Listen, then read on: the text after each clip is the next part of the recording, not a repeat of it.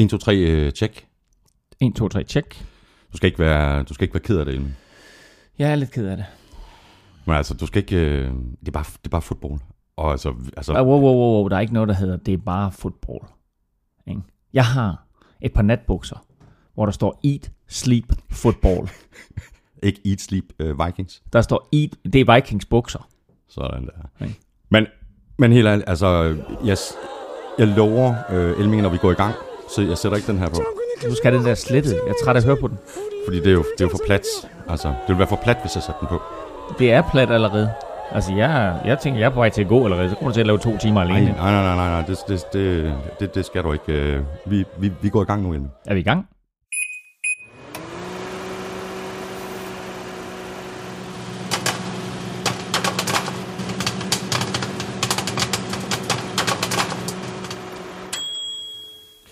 Velkommen til, så er der fodbold og popcorn. Der er i hvert fald fodbold. Popcorn må du selv sørge for. Vi har chips her i studiet, og de er selvfølgelig fra Tafel.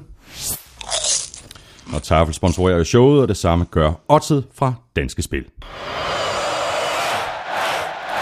Du lytter til NFL-showet, der er optaget live on tape og er produceret af Kvartrup Media. Du kan lytte på nflshowet.dk, på gulklud.dk, i SoundCloud og så selvfølgelig i iTunes, eller hvor du nu foretrækker at hente dine podcasts. Abonner, og så lander alle episoder af sig selv. Udover en øh, masse fodboldsnak, så kan du glæde dig til øh, Dick Quiz fra Amstrup, Fantasy Tips fra Korsmed, der er rejst til USA, og så er der selvfølgelig spiltip fra Elming og to konkurrencer fra Tafel. Øh, og apropos øh, Tafel Elming, øh, finder du så ikke øh, sækken frem med, med de der tafelchips og begynder at finde lidt frem til os? Øh, fordi så kan jeg jo i mellemtiden sige tusind tak for de seneste anmeldelser i øh, iTunes. Nu er vi oppe på 166 styk. Tak for dem alle sammen. 166 er slet ikke nok. Der er tusinder og er der tusinder, der endnu ikke har skrevet, så brug lige 5 minutter af din tid på at stikke os en anmeldelse i iTunes, hvis du altså ikke allerede har gjort det, og hvis du vel at mærke synes om det, du hører. Jeg hedder Thomas Kvartrup, og nu skal vi have fat i den rigtig gode stemning. Her kommer min medvært. Skål, Vikings, let's win this game. Skål, Vikings, honor your name. Na, na, na, na, na, na, na, na, Velkommen til Helming, godt at se dig igen. Det er vidunderligt at være, fordi det her det er en all-star version af tipsposer fra Tafel. Vi er fem. Fem og to. Nå, jamen der er jo øh, den klassiske chili banase, der er grilled chicken, der er American ranch, og så er det længe siden, vi har haft havsalt og peber. Det her, det er jo, det her, det er all-star lineup. Det her, det er Tafels Pro Bowl. Det er det lige præcis. Hvad, øh, hvad, hvad tager vi hul på? Vi skal have fat i to havsalt og peber. havsalt og peber, og, Ja, så skal vi, og så ch- chili banase, ikke? Nu igen. Jamen, den er god. Du får chili banase, så. Sådan Du, du så har også holdt en, hold- en, en uge pause. Du har været til noget, øh, du har været til en masse øh, fodbold og fodbold, øh, siden vi øh, så sidst. Jamen, øh, prøv at høre, jeg, var, øh, jeg har været til to udsolgte arrangementer. Jeg var til et udsolgt arrangement på Wembley i søndags, hvor jeg så Cincinnati Bengals og Washington Redskins spille uafgjort. Fantastisk oplevelse. Bortset fra, det uafgjort. Øh, 27-27. 54 point. 84.000 tilskuere. Så i aftes, der var jeg inde og se FCK mod Leicester. 35.000 tilskuere. Øh, 0-0. Men fed stemning. Altså, det skal de have. Virkelig, virkelig fed stemning. Og, Men en, altså, og en kæmpe chance til sidst. Ja, en kæmpe chance til sidst. Øh, nu skal vi ikke øh, begynde at snakke for meget rundbold øh, i det her ovalboldshow, men øh, Cornelius hætter den ned i jorden, Kasper Schmeichel redder, og øh, ham der fede Rico der, han øh, brænder øh, for fuldstændig åben kasse, der sparker han forbi. Øh, men, det er, hvad det er. Øh, men det sjove det var, at jeg fik en sms fra min bror, så skriver han bare sådan, øh, altså sådan, øh, for sjov, så skriver han, hvordan var tailgate? Ikke? Fordi vi netop i USA, eller i, i London, talte om, at øh, det er jo så imponerende, hvad NFL de gør med de der London-kampe. Det er jo det hele taget med kampen i USA, og hele den stemning, der er omkring at gå til sportsbegivenheder mm, i USA. Mm. Øh, men det er tailgate, og tailgate er den her forfest, der foregår på parkeringspladsen eller områder rundt omkring stadionet. Det er jo fantastisk, hvad de sætter Og op. står og, og griller bøffer, og altså... Jo, men du skal se det setup, som NFL de har i London. Det er vildt imponerende. Altså, alt det der med maden og så videre, ikke? Ja, det er en ting. Den anden ting, det er det her nærmeste NFL Tivoli, de har sat på benene, hvor du kan prøve at kaste en bold, eller sparke en bold, eller løbe gennem nogle kejler, øh, gribe en bold, etc., etc., etc. Plus det største merchandise til, du nogensinde har set i dit liv, ikke? Og det her, det er jo så i England, så der står de jo i kø, ikke? All right, let's queue a little bit. Ikke? og så står de i kø for at komme ind i den der, og det vil man for at komme ind, ikke for at få lov til at betale ved kassen, det er bare for at komme ind og se, hvad de har inde i butikken. Det er en kæmpe butik, altså det er sådan mega, det er, det er nærmest cirkus spændevejs til at slå op. Er det din stemme i dag, øh, Claus Elming, sådan en, en, en britte? Uh, if you want me to, I can be British for you today. That would be very nice. Thank you very much. Good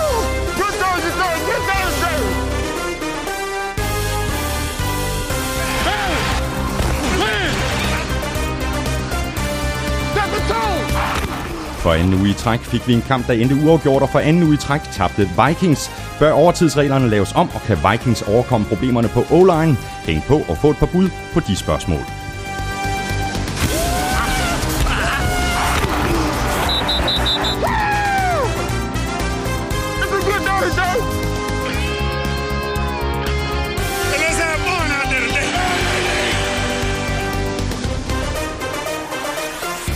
Når man laver så mange penalties, som Raiders gjorde mod Buccaneers, så er det jo godt, at man har en quarterback, der kan kaste for over 500 yards og levere lidt magi.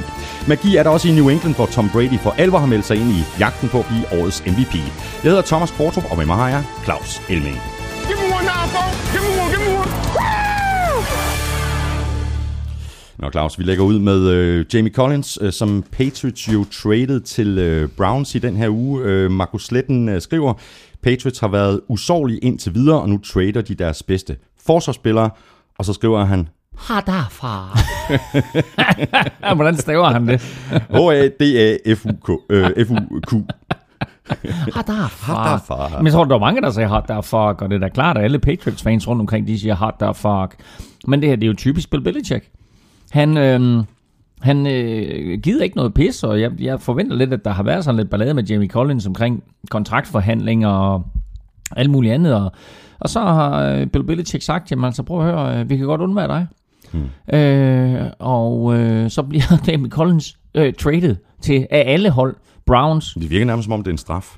på en eller anden måde, ikke? Det er det ultimative, du kan gøre ved en, ikke? Altså, skråt op med karantæne og alt muligt, ikke? Altså, øh, og, og, og, Vi trader og, og dig, og ikke, bødestraf. nok, og ikke nok med det, vi trader til Browns. Browns. Ikke? Det er det hårdeste straf. Men øh, forestil dig at være Jamie Collins. Du er lige nu på det bedste hold i fodbold. Du kan se frem til playoffs, og formodentlig øh, en ganske solid run imod Super Bowl, Mhm. mm-hmm. og måske et mesterskab. Og så siger Bill Belichick, øh, dig, ikke? Du ryger ned på et 0-8 hold. Ikke? Du er, ikke med, du er ikke med længere. Playoffs! Playoffs! det kan du godt glemme alt om, ikke? Der er jo mange forskellige teorier om, hvorfor at de har valgt at trade ham. Mm. Øh, jeg har læst, at øh, Jamie Collins øh, har været udisciplineret mm. på banen, mm. altså simpelthen bare øh, Ja. freestylet den og bare, Præcis. bare, bare løbet rundt og, og, Ja. og gjort, som, som det passer ham. I, et- i et øh, system som, som Patriots, der er forsvarsspil øh, super indviklet, og alle har deres individuelle opgaver. Og, det, og der er jo, altså, do your job er jo en af deres mantraer. Mm. Ikke? Next man up, do your job, det er en af deres mantraer. Ikke? Og det betyder, sørg for, at du gør det, du skal. Du skal ikke tænke på, hvad skal ham ved siden af mig, hvad skal ham foran mig, hvad skal ham bag ved mig. Hvis de do your job, mm. alle sammen, og jeg gør det, så fungerer det her system, vi har sat op. Og når han så freelancer lidt, og det her det er ikke et system, hvor du kan freelance. Der er andre systemer, hvor, man, hvor der er deciderede spillere, der kan få lov til at freelance, men det her det er ikke et system, hvor du kan freelance. Når du så freelancer gentagende gange, og du får at vide, det skal du ikke. Du skulle have været der på det tidspunkt. Du skulle have dækket det hul. Du skulle have dækket den mand. Du skulle have lavet den takken, etc., etc., etc. Når du så ikke gør det, så ryger du i hundehuset hos Bill Belichick. Og er du der, så ryger du in the dog pound. Ikke? så du, Og så kan alt ske. og, og der, jamen, det var jamen, altså, så røg han til Cleveland, ikke? Ja. Uh, så, øh, så det her, det er, det er lidt af et chok for, for, for Patriots fans. Uh, men altså, vi ved alle sammen, hvad vinderen bliver på den lange bane. Og det er Bill Belichick. Det er en klassisk Bill Han Belichick, har det her, ikke? lavet, altså, det er jo, det er jo tvivlsomt, at han nogensinde har lavet en fejl øh, i, i hele det der spil der, der hedder øh, spillere, øh, optimering af holdet, lønloft, etc. Og hvis du ser på øh, den måde, han har været i stand til at tage alt det personlige ud af fodbold og sige, det her, det er hardcore business. Det her, det drejer sig om at stille det bedste mandskab, som vi kan. Øh, et, fodboldmæssigt. To, mentalt. Tre, økonomisk. Mm så gør han det igen og igen. Og han har sendt spillere på port, hvor man tænkte, at de var simpelthen på toppen af deres karriere. Richard Seymour er et fantastisk eksempel. Jeg kan huske, at jeg var sådan helt rystet, da jeg hørte, at han røg ud. Lawyer Malloy mm. er et andet eksempel. Receiver Dean Branch, som jo aldrig fik succes andre steder end hos Patriots sammen med Tom Brady. Øh, og der har været flere andre eksempler, hvor Bill Belichick, altså øh, Logan Men, Mann, men det er jo ja. det, han gør, ikke? Det er jo det, han, han, han, han laver hellere, at spillerne gå et år for tidligt, end et år for sent. Og det der, det, det, det er jo den helt rigtige strategi, og også noget, som Eagles gjorde i mange, mange år. Øh, de gjorde det så lidt for voldsomt under Chip Kelly, kan man sige, men, øh, men, men, men de havde også succes i den der årrække der, hvor de var i NFC-mesterskabskampen fire ud af fem år i træk. Ikke? Øh, der var det den samme strategi, de brugte. Ikke bruge alt for mange penge på øh, ældre superstjerner, så hellere sende dem afsted, få noget valuta for dem, og bygge holdet op med mm. unge spillere gennem draften eller free agency. Ja, og Patriots fik jo et uh, tredje rundevalg for, for Jamie Collins. Det gjorde de. Så lad os snakke lidt uh, Vikings uh, jeg, vil lige hurtigt, jeg vil lige hurtigt knytte en kommentar til det her, fordi det er det, inter- det mest interessante ved den her handel. Fra Browns' synspunkt, det er, at de har ham ikke på kontrakt. Det vil sige, hvis Browns de går ud og giver et tredje rundevalg for Jamie Collins, så kan de risikere, at det er for otte kampe i en sæson, hvor de intet kan nå. Han, vil, han, han har jo sagt, at jeg vil have Von Miller money. Det svarer sådan cirka til 16 millioner dollars om året. Øh, det nægter han sig selv, at han har sagt. Øh, så er der nogen, der snakker Luke Kigley money. Det er 12 millioner dollars om året. Det er nok mere øh, det er nok mere rimeligt, plus at når lønloftet bliver hævet til næste år, så er det ikke umuligt, at han kan få 12 millioner dollars om året. Men den kontrakt er angiveligt ikke på plads endnu. Man kunne have forventet, at det øjeblik, at de lavede den handel, at så havde Cleveland også sikret sig rettigheden til ham i hvert fald i to eller tre eller fire år yderligere. Men de kan risikere, at når den her sæson er forbi, og Jamie Collins kommer ind, spiller 6-7 gode kampe for Cleveland Browns, fører dem i taklinger, så kan man risikere, at der er nogle hold, der står og siger, ham der Jamie Collins, han er da egentlig skidegod. Og så siger de, at ham vil godt give 13 millioner dollars for, eller 14 millioner dollars, ham vil godt give en 4-årig kontrakt for 60 millioner dollars. Så står Cleveland Browns plus med hår i postkassen. De har intet fået ud af at hive Jamie Collins ind for det tredje runde pick. Havde det været 6. runde pick eller 7. runde pick, så kunne jeg forstå det, som så tager vi en chance på ham. Mm. De giver tredje runde pick for ham. Ja, det er, det er trods alt rigtig meget værdi i. Men de er rigeligt med picks og, og, og gør godt med Browns. Åh, oh, men du øsler dem ikke væk på den måde. Når nej, du er i gang med en genopbygningsproces, så øsler du ikke dine picks væk på den måde. Mm. Så de skal have ham under kontrakt, inden sæsonen er slut. Det er klart. Så skal vi tale Vikings, øh, fordi North Turner, øh, tidligere offensiv koordinator nu, øh, mm. han valgte jo at, øh, at trække sig fra posten i den her uge, eller blev han fyret? Jeg tror, han blev fyret. Øh, vi skrev en artikel om det inde på Gul Klud, og der ligger lidt forskellige videoklip også, og lidt forskellige kommentarer, lidt forskellige tweets fra, fra eksperter og, og så videre rundt omkring.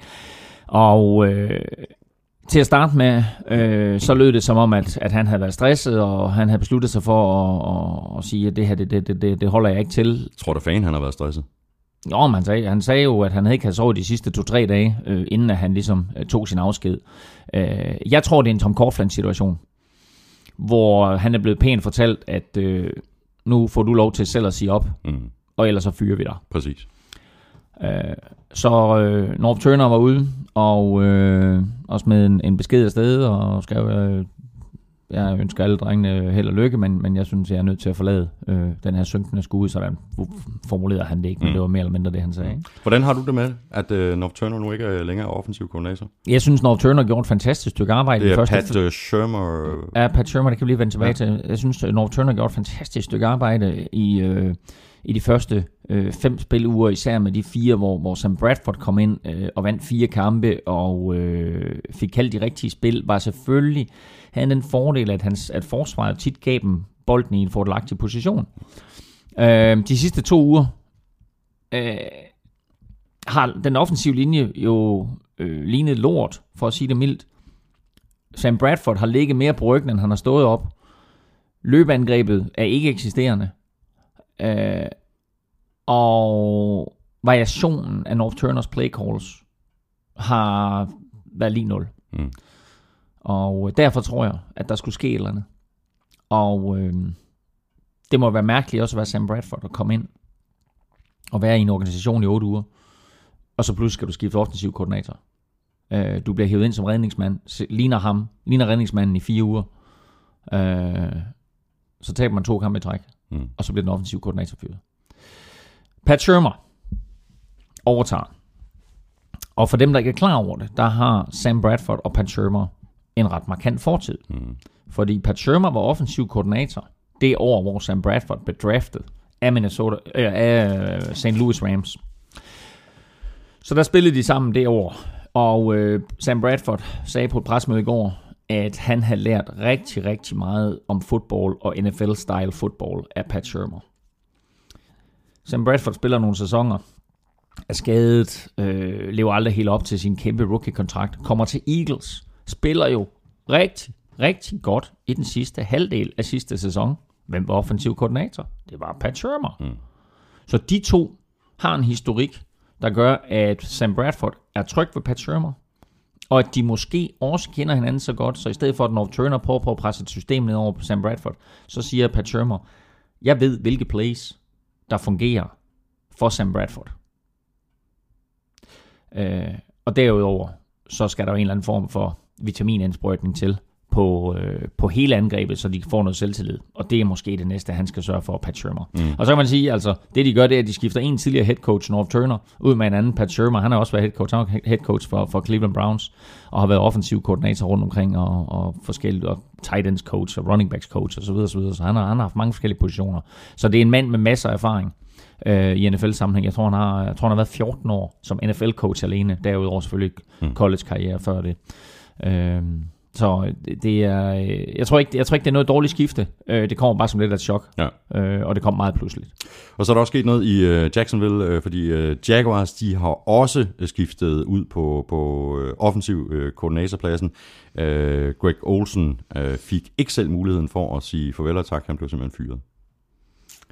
Øh, ja, og det er Olsen med O, vil jeg mærke, mm. og ikke Greg Olsen, der spiller for Carolina Panthers. Øhm, og øh, ja, og altså man kan sige, det er, det er måske også fair nok, hvis man kigger på, hvor, hvor, hvor effektive øh, og hvor mange point Jaguars sat på tavlen sidste år. Og så hvor ineffektivt det har været år, og hvor elendig Blake Bortles har været. Det er helt vildt. På den anden side, så kan man også sige, at man ser præcis i søndags, det som Jaguars var sidste år. Et hold, der kommer bagud, og så scorer de et hav af point, og angrebet kører, og så videre, de ender med at tabe kampen alligevel. Det var præcis det, der skete ikke i søndags i torsdag, de spillede for i torsdag imod Tennessee Titans. Så der kom de også bagud og var direkte elendige. Og så ender Blake Bortles alligevel med at kaste tre touchdowns, og resultatet bliver ikke helt så graverende, som det kunne have været. Men Gus Bradley er defensive-minded.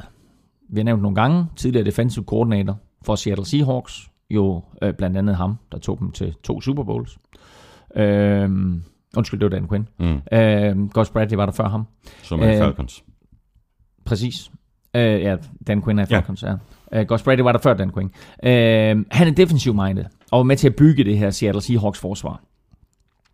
Uh, forsvaret, og Jaguars i det hele taget, er vildt udisciplineret. Og det er det første skridt, der skal ske noget med. Og nu bliver den offensive koordinator fyret. Uh, altså, Gus Bradley kan bare gå ind og kigge sig i spejlet for at se, hvem den næste, der bliver fyret, der.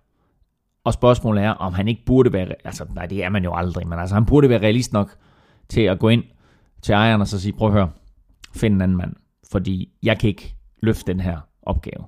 Nu prøver de at, og igen vitaminindsprøjtning, øh, saltvandsindsprøjtning, vitamintilskud, kald det hvad du vil, ved at fyre den offensive koordinator, bringe noget nyt energi ind der. Men hvis du ser på den måde, Jaguars øh, spiller på, de penalties, de begår, det der bliver sagt mellem linjerne, etc., så er det her et udisciplineret hold, som ingen respekt har for deres head coach. Mm. Øh, og den genvinder øh, Gus Bradley ikke ved at fyre sin offensiv koordinator.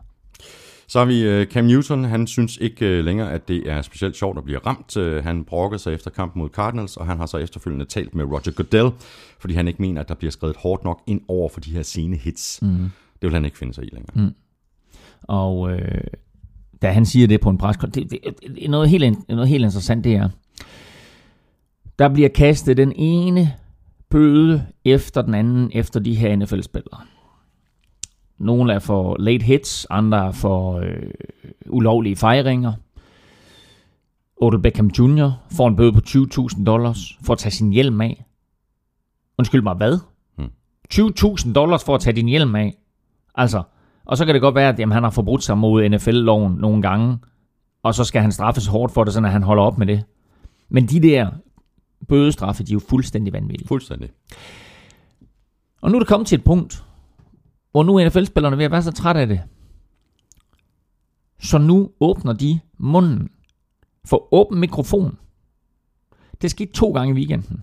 Josh Norman sagde direkte efter kampen i London, hvem er dommeren med nummer 88 på ryggen? Fordi han er elendig. Mm. Og så ramte han i nogle situationer op. Josh Norman er ikke blevet reprimanderet, han har ikke fået en bøde for det. Men det er første gang nogensinde, at vi hører en spiller ikke bare udtale sig om dommercrewet, men en bestemt dommer. Og Cam Newton er ude i søndags, efter at han bliver ramt to gange. Meget, meget urimelige hits. Uanset om han er stor eller ej, uanset om han er runner eller ej. Meget urimelige hits. Øh, og den ene jo, øh, det klassiske hit, hvor en lineman, defensive lineman kommer ind lavt, skyder igennem den offensive linje, sådan cirka i, i 40-50 cm højde, og rammer Cam Newton øh, på underbenet, mm. så man kan risikere en alvorlig knæskade, den der kostede Carson Palmer øh, karrieren i Cincinnati Bengals. Øh, de to hits bliver der ikke kastet straf på, og øh, Cam Newton stiller sig op på preskonferencen efterfølgende, øh, har en sjov hat på med en fjer i, øh, og siger, jeg synes ikke, det er sjovt at spille fodbold længere. Jeg synes, det er sjovt at se på Cam Newton selv til en preskonference med den der hat med den fjer på. Men han siger, jeg synes ikke, det er sjovt at spille fodbold længere, når det er på den måde der. De to hændelser, hvor spillere de pludselig begynder at kommentere på dommerne, der må NFL altså begynde at tænke, wow, hvad er der lige sket her? Hvor har vi lige mistet spillerne? Øhm, og omgående med hensyn til Cam Newton, går NFL jo ud og smider dommeren under bussen og siger, vi missede, eller dommerne, siger de, missede et kald i Carolina-kampen. Mm. Så de har indrømmet, at det der, det skulle have været et flag. Så, så, så er diskussionen overstået. Så ved man, okay, hvem var skurken? Det var dommerne. De kaster ikke flaget. Øh, lige indtil det sker igen, ikke? Lige indtil det sker igen, eller også så, så, så begynder de at sige, hey, vær lige opmærksom på det der. Ikke? Og så bliver der kastet endnu flere flag. Mm. Fordi det er jo ikke som om, at vi ikke har flag nok. Nej, tværtimod. Pro- problemet er jo, at de kaster flag for de forkerte ting. Exactly. De går i den der retning der, hvor alle de unødige straffe bliver kaldt. Og der er også nogle ting, som, altså, som, er uden, altså, som ikke er indeholdt i reglerne på banen, men som man godt kan lade være med at kaste en straf for. Eller kaste et flag for. Altså hvis du receiver noget ned ad banen, og så du lige skubber til ham eller et eller andet, ikke? lad det være med at kalde øh, en eller anden form for legal use of hands. Altså tag den roligt. Lad nu spillet udvikle sig og spille det. Hvis det er en græld fejl, hvor det er sådan, at du hiver fat i ham, eller tager, øh, hvad ved jeg, skubber til hans face mask, eller gør et eller andet, ikke? Fair nok, smid det flag.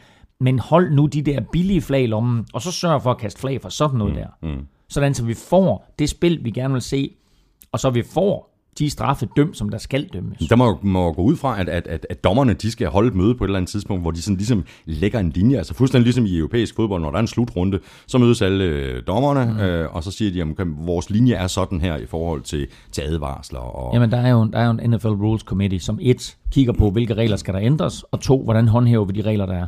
Og der er jo inden sæsonen blevet udstukket retningslinjer for alle dommerne. Mm. Og du kan også se, at der er nogle straffe, som de dømmer mere end, de, end, end andre, og der er nogle ting, de holder øje med. Og så kaster de et flag for at vise, at hey, ikke, vi holder øje med det der, vi opdagede den, og nu, se nu, vi er så dygtige. Ikke?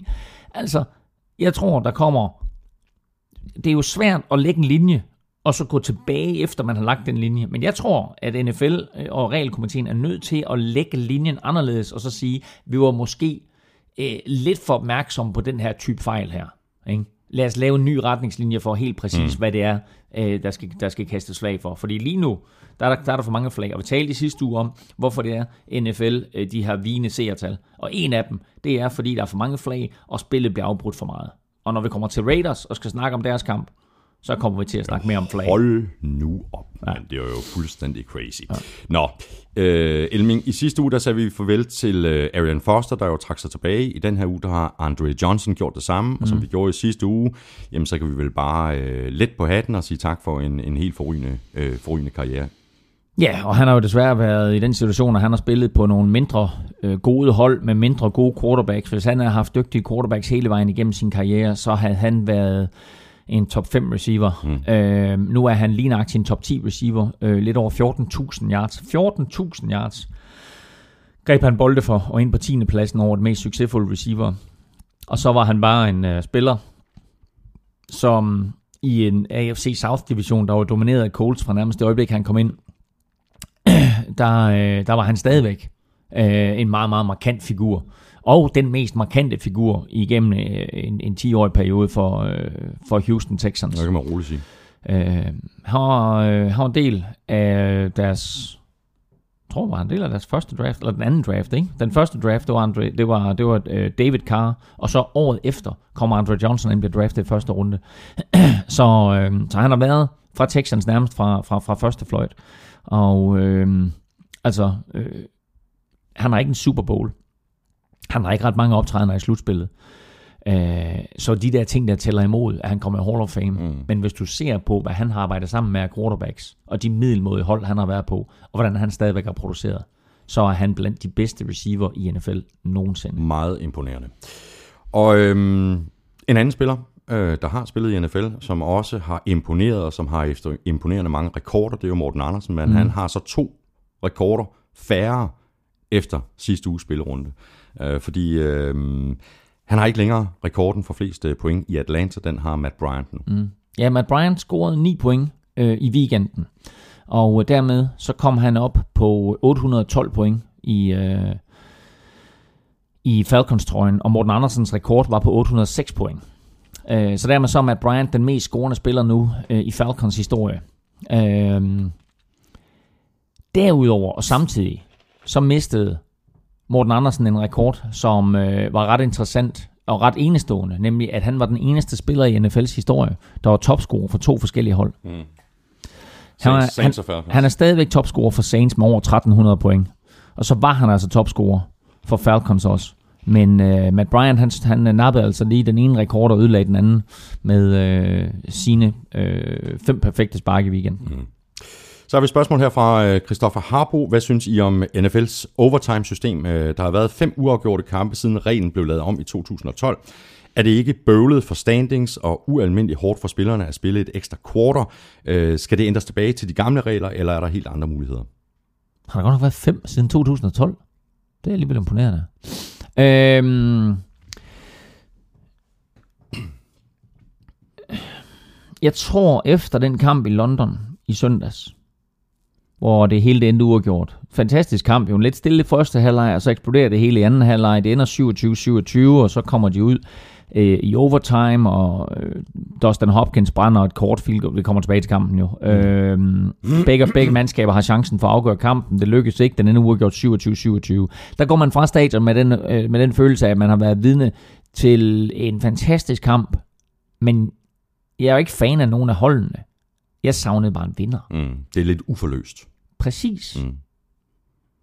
Øh, og derfor tror jeg egentlig gerne, at jeg vil have genindført, eller ikke genindført, men jeg vil have indført øh, overtime-regler. Sådan så du fortsætter simpelthen indtil der er en vinder. Mm. Man kunne også være frisk og så sige, øh, hvis der ikke er fundet nogen vinder efter, efter overtime, så gør man ligesom i europæisk fodbold. Så sætter man kickerne ind. En efter en. Ja, ja, ja, præcis. Vi prøver først for 25 yards. Hvis øh, begge de rammer, jamen, så smækker vi ud på 30. Mm. I har et minut til at tage line op. Det kan afgøres lynhurtigt. Og så mm. kan man sige, at det hold, der måske har den svageste kicker, vil måske øh, gøre en ekstra indsats i overtime for at få den afgjort. Hvor, er- hvor er det der? Jeg har, jeg har slet ikke tænkt den der tanke der. Det er jo, Kunne det ikke være sjovt? det- jeg, jeg synes faktisk, det lyder helt vildt fedt. Ikke? Altså, det er jo lige ved, det er jo lige ved amerikanerne ville synes, det ville være fedt også. Og sikke et pres, der vil komme på kickerne. ikke? Ekstrem pres. Ja. I europæisk fodbold, der bruger man jo fem forskellige spillere. Det kunne gøre det endnu sjovere. Hvor langt ud. Philip Holm øh, skriver her, øh, jeg har et par spørgsmål til Elmings regelhjørne. Hey, der Ja, fik vi fedt. op, Hey, hey. opfundet Elmings regelhjørne. Der, vi Hold skal nærmest have lavet sådan en, øh, Ja. en lille jingle eller Ja. ja. et eller andet. Øh, kan du prøve at sige et eller andet Elmings regelhjørne? øhm, der- jeg ved godt, du gerne vil have den med, med jingle. Vi- vi- Jeg finder på et eller andet sjov. Kom. Ja, okay. Øhm, og det første, den første del af hans øh, spørgsmål, Philip Holm her, han, han øh, hører lidt til det, som vi lige har talt om. Hvad gør man, hvis en playoff-kamp ender uafgjort efter overtime? Er det nogensinde sket? Nå, men det var faktisk lige det, jeg svarede på. Eller ikke det, jeg svarede på, men, men det var det, vi var inde på. Øh, ja, det er jo sket, fordi Carolina Panthers og øh, St. Louis Rams spillede uafgjort tilbage i to, tror, tror, slutspil 2004. Øh, og der gik øh, hele første kvartal uden scoringer.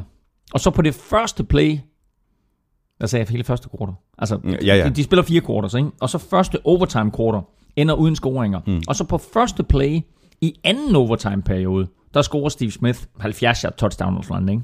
Carolina Panthers. Jake DeLong til, til, til, til Steve Smith. Øhm, og, øh, og så bliver kampen afgjort. Men der var vi jo inde i den anden overtidsperiode, så det er sådan set svar på det. Man spiller en overtidsperiode, og så fuldstændig som normalt spil, så bytter man banehalvdel, mm. og så spiller man en ny overtidsperiode. Det er aldrig kommet længere end til det. Men skulle det ske, at der ikke bliver scoret, så bliver man simpelthen bare ved med at spille quarters, indtil der kommer en scoring. Til den bitre ind. Ja. Øh, Philip Holm har lige et andet spørgsmål. Øh, hvordan er reglerne for en spiller, der ønsker at komme tilbage efter at være gået på pension? Ja, han melder sig vel bare og siger, jeg vil gerne spille igen. Jo, jo. Der er to ting i det. Et. Øhm, det er lige sket med Percy Harvin. Det kan være det er derfor, han stiller spørgsmålet. Percy Harvin kommer tilbage til Buffalo Bills nu. Men Percy Harvin er stadigvæk på kontrakt hos Buffalo Bills. Det vil sige, han får ikke nogen penge, han har valgt at trække sig tilbage, og dermed så, så øh, har han fået sin signing bonus, men han får ikke nogen årsløn. Så vælger han at sige, godt, nu kommer jeg tilbage. Så er det jo stadigvæk Buffalo Bills, der har retten til ham. Med mindre, at han har udfyldt sine officielle pensionspapirer. Og det antager jeg ikke, at Percy Harvin har. Men i det øjeblik, du udfylder dine officielle pensionspapirer for NFL, så er du fritstillet. Og derefter, hvis du så kommer tilbage, så er jeg ret sikker på, at så er du øh, åben for alle klubber til at skrive under med. Mm. Så er der ikke nogen, der har, der har ret til dig. Men øh, der går altså, der er jo mange spillere, som beslutter sig for at trække sig tilbage, og så siger farvel og tak, og nu går jeg på pension. Men de der pensionspapirer, de ligger altså i en skuffe, Ja. ja. uden en underskrift på, og er ikke sendt ind, fordi hvad nu hvis? Ja, ja, det var også derfor, at vi, vi for nogle ugers tid siden øh, øh, kunne, kunne se de her meldinger fra Marshall Lynch om, at han måske overvejede at vende tilbage mm. og, og, og spille fodbold i år. Det har han så valgt ikke at gøre. Ja, var jo trods alt forbi Seahawks træningsanlæg Mm, mm. I den forgangne uge, ikke? Ja. Øh, måske lige for at sende et signal om, hey, nu tager jeg sammen, drenge. Og måske også lige for at sende et signal til running backs om, at hvis I ikke tager sammen, ja. så kommer jeg tilbage. Rawls og Christine Michael. Christian Olsen og Niels Sønderborg har begge sendt en mail, hvor de spørger til, hvordan øh, reglerne egentlig er i forhold til eligible receiver, altså det her med... Hey, der at, er øh, mange regelspørgsmål. Mm, det er fedt. Øhm, og det handler om, om det her med, øh, at ikke receiver, de melder sig klar til, at de også kan modtage bolden. Øhm, Niels Sønderborg spørger, om, øh, om der kun må være et bestemt antal af spillere på banen ad gang, der må modtage et kast, eller skal alle potentielle receiver blot melde ud først? Altså, hvordan, hvordan er reglerne for, for, jamen det, for, for det her jamen, øh, det korte og det lange, det er jo sådan set, at, at øh, du kan kun have et bestemt antal spillere, der kan gribe bolden. Fordi det, med den her regel om, at, at du kan melde dig som eligible receiver øh, med et nummer, der egentlig ikke må gribe bolden. Øh, og de numre, der ikke må gribe bolden, det er sådan set alt fra 50 til 79 øh, og fra 90 til 99. Sådan er det i NFL. Derfor har du et af de numre, så skal du melde til dommerne. Jeg er eligible receiver. Og her kommer så forklaringen på, hvorfor der kun er et bestemt antal spillere, der kan gribe bolden på et, på et given play. Og det er fordi, du skal have syv mand på linjen. Tyk bare. Kom. Det, det var meget, meget voldsomt, det tyk der, Thomas. Det er chili banæs, de er så sprøde. Du, du, skal, du skal have syv mand på linjen. Og af de syv mand, der er det kun de to yderste, altså en i hver side, der må gribe bolden. Så det vil sige, at de fem inderste på linjen må ikke gribe bolden. Det vil sige, at de fem, de skårer fra og gribe bolden. Alle andre må. Og det vil sige, at de yderste i hver side, det kan være to tight ends, det kan være en tight end og en receiver, det kan være to receiver. Øh, det kan være en ekstra offensiv lineman, som er kommet ind og sagt, hey, jeg har godt nok nummer 74, men jeg må gerne gribe bolden. Så længe han står yderst på linjen, så må han gribe bolden. Nummer 74 må også godt stille op som fullback, og så må han også godt gribe bolden. Mm. Så længe han ikke er oppe på linjen, så må han gribe bolden. Men kort fortalt, de fem inderste på, på linjen må ikke gribe bolden. De yderste må, og så alle, alle dem, der står en yard eller bag ved linjen, må gribe bolden. Mads Samer spørger, og jeg har set uh, NFL i en håndfuld år nu, men har alligevel et uh, spørgsmål til reglerne om holding. Hvorfor giver nogen holding 5 yards og andre 10 yards? Nå, men det er jo ret simpelt. hvis der bliver lavet holding på forsvaret, så er det 5 yards. Mm. Og hvis det er holding på angrebet, så er det 10 yards. Bum. Så enkelt er det. Ja.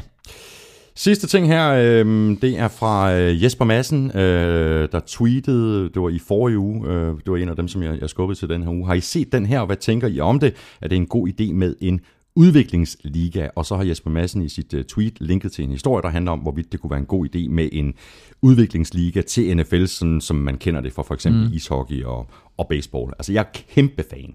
Jeg synes, der er så mange spillere, øh, der, der løber rundt i USA, som er, er, som er lige på kanten til at kunne mm. gøre sig gældende i NFL. det kunne da være fedt med sådan en udviklingsliga, med hvert hold har sit andet hold, som man kunne samle op fra, øh, når man for eksempel fik skader eller, eller et eller andet. Øh, jeg, jeg, jeg er kæmpe fan. Mm. Og man kan sige, at den udviklingsliga, der er i NFL, er ikke en liga, der møder hinanden, men de har jo de her practice squads, som vi har talt om nogle gange. Og der er jo 10 spillere på hver af de her practice squads. Så det er trods alt 320 spillere, der løber rundt på NFL-hold, mm. som øh, fungerer som levende kejler, men er inde i systemet og, og kan komme øh, blive promoted. Og altså, der har vi jo set øh, flere, som, øh, som, som er kommet ind. Jo øh, Kevin Hogan, senest quarterback for Cleveland Browns, som løb rundt, rundt og var practice squad spiller, mm. og så pludselig starter en NFL-kamp. Øhm, jeg er også fan af det. Der var jo det tidligere NFL Europe, som, øh, som NFL postede en masse penge i og forsøgte at skabe en liga i Europa. Men det var bare et andet setup, ikke? Nej, men det var jo præcis det. Det Jo, var jo. jo præcis en udviklingsliga. Altså, behøver jeg, jeg skal bare sige Kurt Warner til dig, ikke? Jo, jo. Adam Jo. Vinatieri. Jeg er helt med. Ja. Ja. Jeg, jeg, jeg er helt med. Ja. Ja. Men på, på de her øh, NFL Europe hold, der var der jo tre spillere fra Patriots, og to fra Dolphins, og en fra Texans på samme hold. Altså, det her, det kunne måske, sådan som jeg øh, for, forstår Jesper Madsens Ja. ja. spørgsmål, Ja. ja. så er det, at Patriots har sit eget hold, mm. altså udviklingshold. Mm. Browns har deres eget udviklingshold. De har det, det, Ja. ja. de har det faktisk allerede. Det, det hedder Cleveland Browns.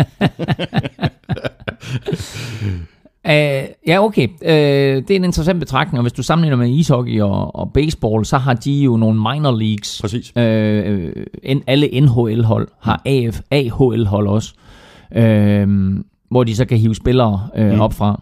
Uh, Major League Baseball, som i øvrigt blev afgjort i weekend, eller afgjort i, i aftes, i nat, det ved jeg ikke, om du ved. Nej, jeg ved ikke, jeg, jeg ved ikke hvad det endte med. Chicago Cubs vandt. Vi vender tilbage til det. Mind mig om det, når vi skal snakke om Cardinals. Okay? Øhm,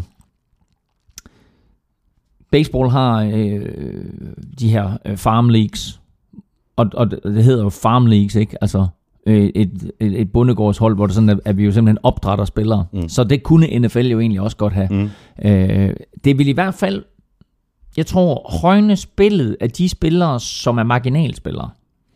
Fordi det der er lige nu, ikke, og vi nu taler igen om det her med, med, med de vigende seertal, øh, niveauet fra de øverste til de nederste. Altså niveauet på, de, på, på, på den nederste halvdel af spillerne i NFL er ikke højt nok. Nej. Og det kunne måske blive højere, ja, Ja, hvis, hvis man havde den her udviklingsliga, og to, at alle fik lov til at træne. Ja, og plus at, at, at de, øh, de spillere, der for eksempel spiller på Patriots øh, udviklingshold, jamen de kommer ind i det samme system. Altså, og du har nogle coaches, som også øh, øh, kan, kan blive oplært. Øh, så du har Ja, ja, sådan men, en men fødekæde til... ja, ja, men det, der, der er masser af fordele i det. Jeg er stor fan.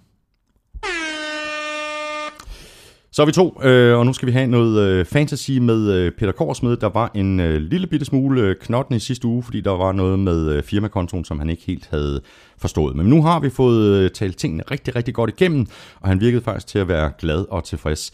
Øhm, Peter, øh, Peter, du er landet i USA, og du er klar til at levere. Er det, øh, er det korrekt? Ja, tak for det, Thomas. Jeg er øh, nemlig rejst til USA for at øh, følge de sidste krampetrækninger af de to helt igennem charmerende kandidaters kampagner. Og lad mig da benytte lejligheden til at sige øh, tak for dit storsind, Thomas. Øh, det er da bare så flot af dig, at du allernådigst stiller midler til rådighed, så jeg kan få lov til at passe mit job som korrespondent. Jeg ville jo egentlig gerne have været på Broadway for at se musicalen Hamilton, hvor selve USA's folkesjæl og fundament bliver udrullet, men det kunne der åbenbart ikke blive råd til. Mm. Så jeg har i stedet indfundet mig på et øh, ildelukkende teater i Queens, hvor det lokale big band er ved at tage den amerikanske musikskat under kærlig behandling.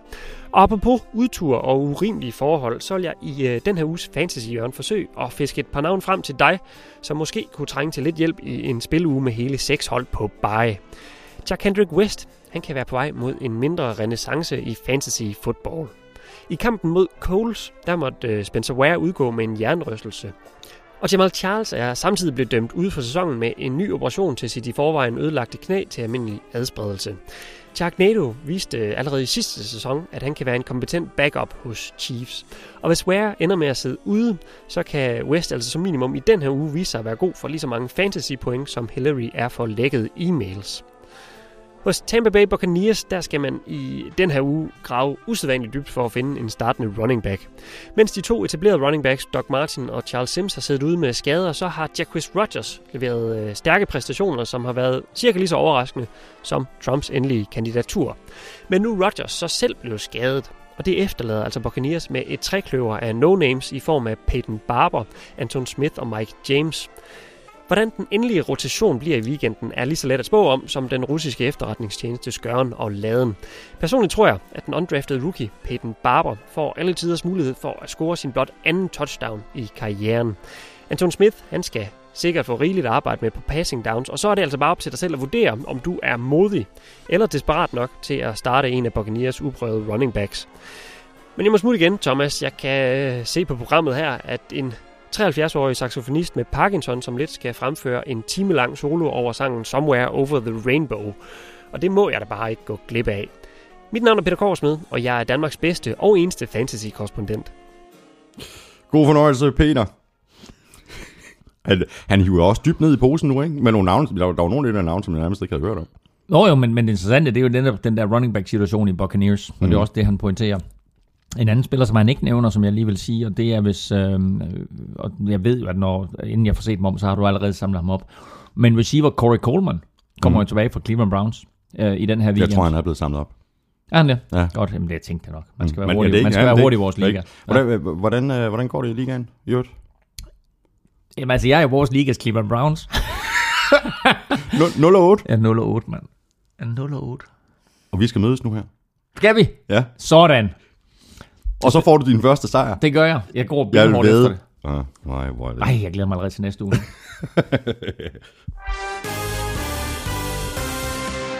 Vi skal have quizzen. Oh. Det er tid til quiz, quiz, quiz, quiz, quiz. Et eller andet siger mig, Claus Elming, at du har fundet en eller anden helt forrygende quiz til mig. Hvorfor, det ved jeg ikke, hvorfor du, hvorfor du mener, men uh, den går i hvert fald fantastisk i spænd, men det vil jeg have hørt uh, Peter Kors med sige, fordi uh, Chiefs har sat Jamal Charles på injured reserve-listen. Hmm. Og uh, Jamal Charles ligner en mand, der måske er ved at ramme et karrierestop. Nu har han været alvorligt skadet nogle gange, og øh, kommer ikke tilbage i den her sæson, selvom øh, Chiefs siger, at der er en chance for, at han vender tilbage. Men Jamal Charles er statistisk set en af de mest imponerende running backs i NFL's historie. Hver gang han har løbet bolden, har han skaffet Chiefs 5,5 yards per carry. Hvilket er meget. Det er fjerde mest i NFL's historie. Mit simple spørgsmål er til dig. Hvilken spiller har det højeste gennemsnit per løb i NFL's historie? Alright. Højeste løbegennemsnit. Yes, det er noteret. Og så er det ikke sådan noget med en eller anden spiller, øh, en, en ponder som i weekenden, Chris Jones, der løb 30 yards, ikke? Altså, det, Nej, det, nej, der, altså, der er det nogle minimumskrav, er ikke? Det er en altså, running back. Ja, ja, altså, øh, du, skal have, du skal have løbet øh, minimum 6,5 øh, gange øh, per kamp, og du skal have, have over 750 carries osv. Så, videre. så der er en masse minimumskrav, øh, for at du kan kvalificere dig til den her liste her. Øh, så hvilken spiller har løbet for flest? Ja? Øh, har det højeste gennemsnit per carry i Lige, NFL's historie? lige, lige for nuværende, der er jeg fuldstændig lank. Ja, men der er, nogle, der er nogle stykker, du ved, yes. Som du kan tænke over. Nu kommer der så en til dig, Claus Hey, jeg glæder mig allerede. En Ja. dick-quiz. En stik-quiz. En dick-quiz rakte, men inden ugen gik på held, havde den næste jo nærmest skrevet sig selv. Buffalo gav temaet gratis. Her kastede de helt enkelt med penis. Jeg ved ikke, om du så klippet. Jo, jo, jo, jo, med den der jo. dildo der røg på banen. Korsmed giver dig fantasy-taktik, når vi alle kollektivt spiller picks. Damerne elsker Jason Witten, når han banker den op gennem midten. Og Plexico, du skulle have ventet ude i regnen, dengang du skød dig selv i kaptajnen. Nå, enough about bollocks. Hvem har flest all-time kaste yards for box? Det tror jeg godt, jeg ved. Okay, det er fint nok. Det er godt. Ja. Jamen, øh, vil, selvom du tror, at du godt ved det, så, ja. Ja. så venter vi til Ja, ja, ja, ja, tager den det i, i bunden af Ja, udsendelsen, ikke? ja, Ja, det ja, glemmer det. Så går vi i gang med øh, sidste uges kampe, og vi lægger vanen tro ud med øh, Thursday Night-kampen. Den stod mellem Titans og Jaguars. skal, vi, ikke- skal vi ikke lige hurtigt vende den der, bare lige fordi, hvis folk ikke forstår, hvorfor det her det virkelig var en dick quiz. Uh, I kampen mellem Buffalo Bills og New England Patriots, der var Chris Hogan jo på banen, og Chris Hogan er skiftet fra den her, inden den her sæson fra Bills til Patriots, og det var Bills fansen jo meget utilfreds med. Præcis. Så da han endelig griber en bold ned i nærheden af endzonen, hvor der sidder nogen, som har smuglet en, hvad kalder man sådan en? Ah, det, skal vi bare kalde det en dildo? Øhm, Det var en dildo. Ja, det var en dildo, men jeg prøvede på at komme op med et eller andet øh, mere elegant. Øh, der bliver det her, den her dildo, den bliver kastet et eller andet sted fra tilskuerpladserne, og lander lige ved siden af Chris Hogan. Det var det mest imponerende kast overhovedet i den kamp. ja, præcis. Nå, så til uh, Titans Jaguars. Uh, Titans, de bragte sig jo uh, hurtigt foran i den her kamp, og de vandt nemt med uh, 36-22 over det her rystende ringe Jaguars hold. Det er ringen. Det var den dårligste indsats af noget NFL-hold hele sæsonen. Og det var den mest udisciplinerede indsats, jeg nævnte lidt tidligere, af flere spillere. Blandt andet unge Jalen Ramsey og Dante Fowler, som er kommet tilbage. Øh, og der er et eller andet helt galt i Jaguars. Og det her, det var så pinlig en indsats. Resultatet øh, er 36-22, jamen det er da ikke så slemt, det er to touchdowns. Hvor de var bagud 27-0 ved pausen. Mm. Og det der med de 22 point, Blake Bortles han fik lov til at kaste, var det tre touchdowns i anden halvleg. Ja, det var ren garbage altså, time. Altså. Det var ren garbage time.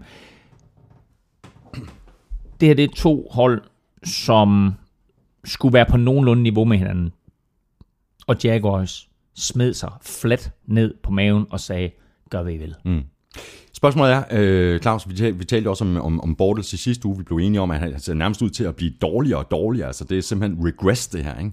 Spørgsmålet er, om de skal trække ham ud. Altså, fordi det, det, det, jeg er ikke sikker på, at de kan gøre ham bedre og give ham mere selvtillid inde på banen. Altså, der, der er noget helt fundamentalt jeg ved, jeg, ved, jeg ved, jeg ved ikke engang, hvem er backup. Jeg har ingen, ingen anelse om, hvem der er backup. Øhm, men hvis de nu, mener, nu, nu, nu de skifter offensiv koordinator, lad os nu se, hvad der sker med det. Øh, jeg vil ikke sige ret meget om den her kamp, anden at det der, det var, den, det var en horribel indsats af Jaguars, og ikke bare har jeg smidt dem nederst på momentometer, det, det, det, de, de kan ikke underhale øh, Cleveland Browns, så Cleveland Browns ligger stadigvæk nederst på mit momentometer, men Jaguars er smidt i skammekronen for den der indsats. Det var simpelthen så vanvittig ringe. Ja, det må man sige. Altså. Skal vi lige øh, fremhæve et par spillere fra Titans, så må det være Marcus Mariota og DeMarco Murray.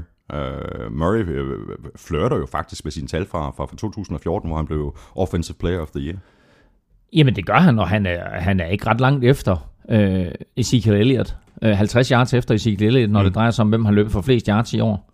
Han har allerede på nuværende tidspunkt løbet for flere yards for Titans, end han gjorde hele sidste sæson for Eagles. Ja. Han, han har 756 yards på nuværende tidspunkt for, for Titans. Han havde 702 sidste år for Eagles. Og det her det er altså på otte kampe.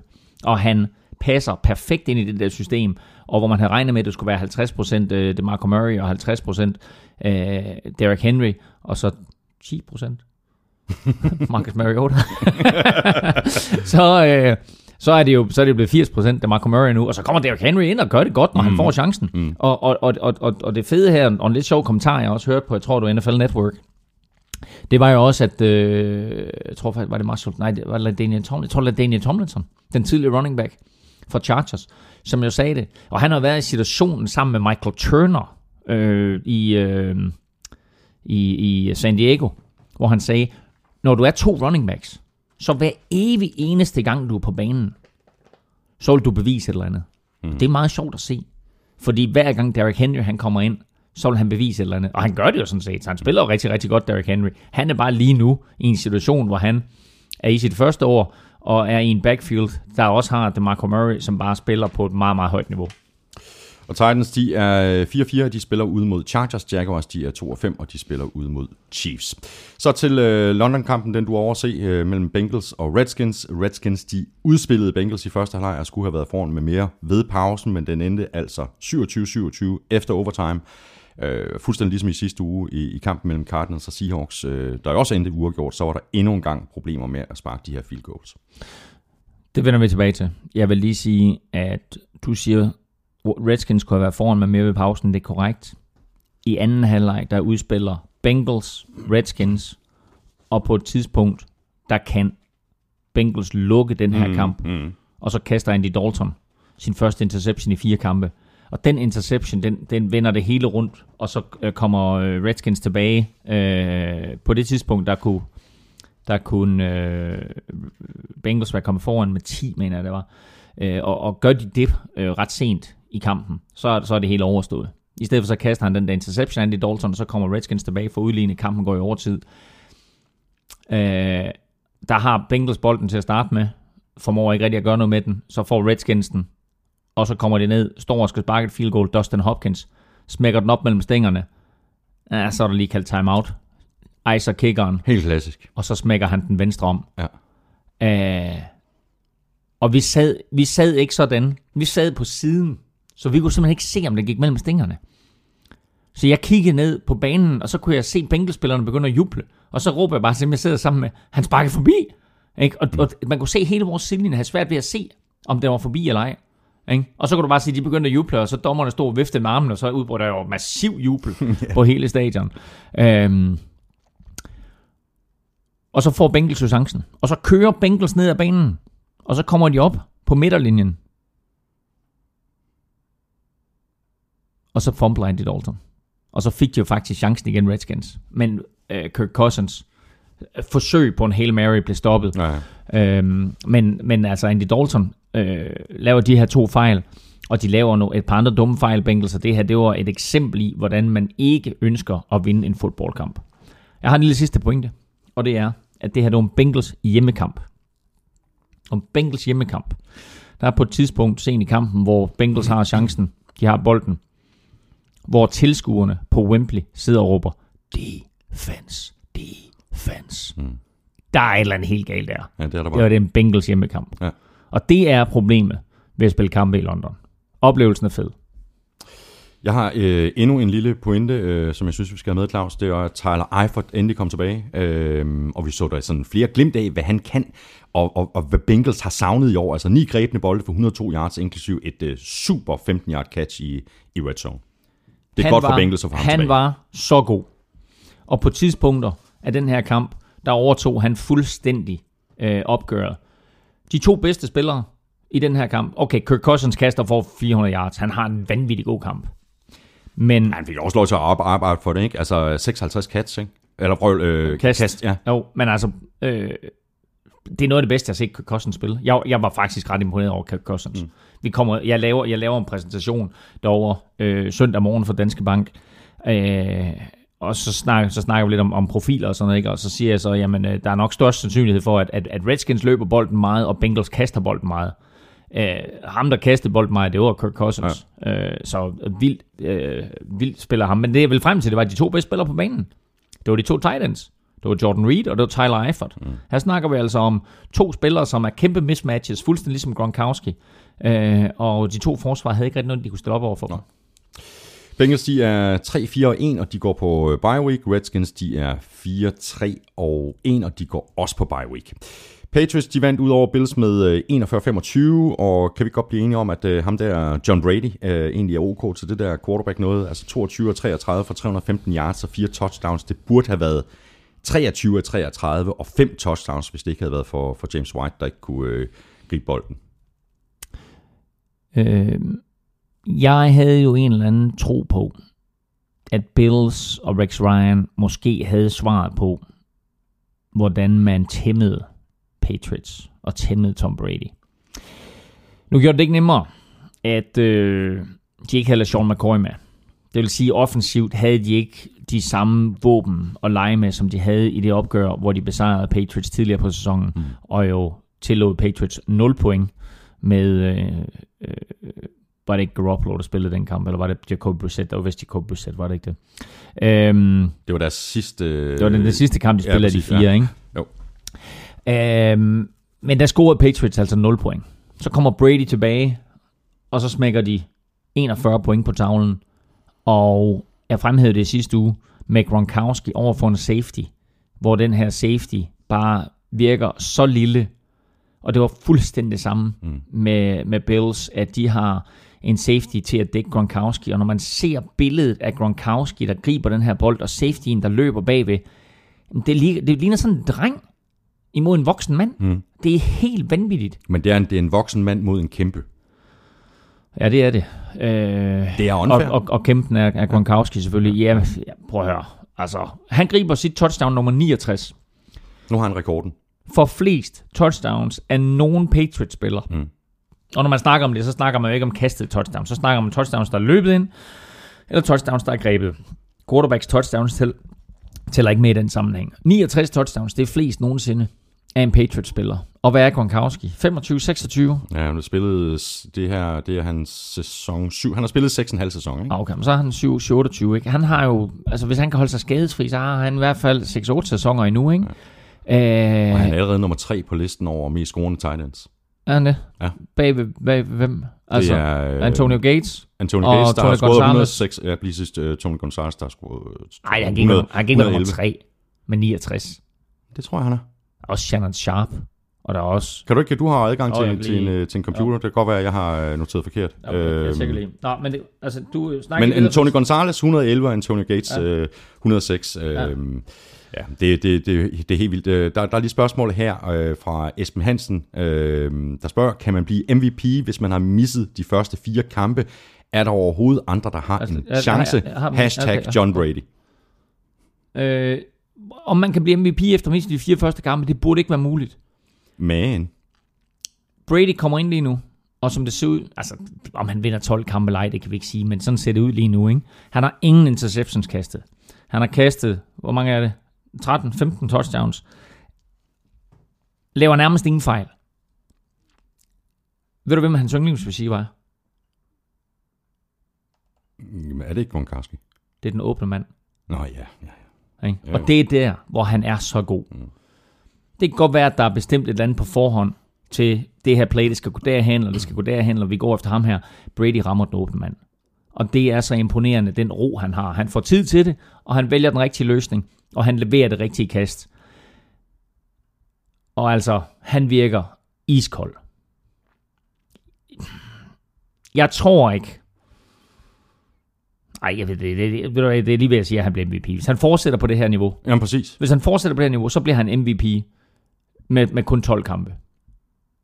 Og det er jo vanvittigt at sige. Men altså, der er andre spil. Matt Ryan, og selvom vi har svinet ham lidt, så Derek Carr, de har, vundet, de har vundet seks kampe nu, Raiders. Ja, det har de. De har vundet fem kampe på udebane. Det er svært i NFL overhovedet i løbet af en sæson. Ikke? Altså, de er 5-0 på udebane. Mm. Ikke? Altså, så, Nej, så tror jeg alligevel mere på Matt Ryan. Ja. Og Teddy Bridgewater. Nå, prøv at høre, jeg har lige listen her over øh, de øverste seks, de øverste fem de receiver, så kommer Tony Gonzalez med 111, Antonio Gates med 107, de er på henholdsvis 6. og 7. pladsen. Øh, så kommer Næste tight end.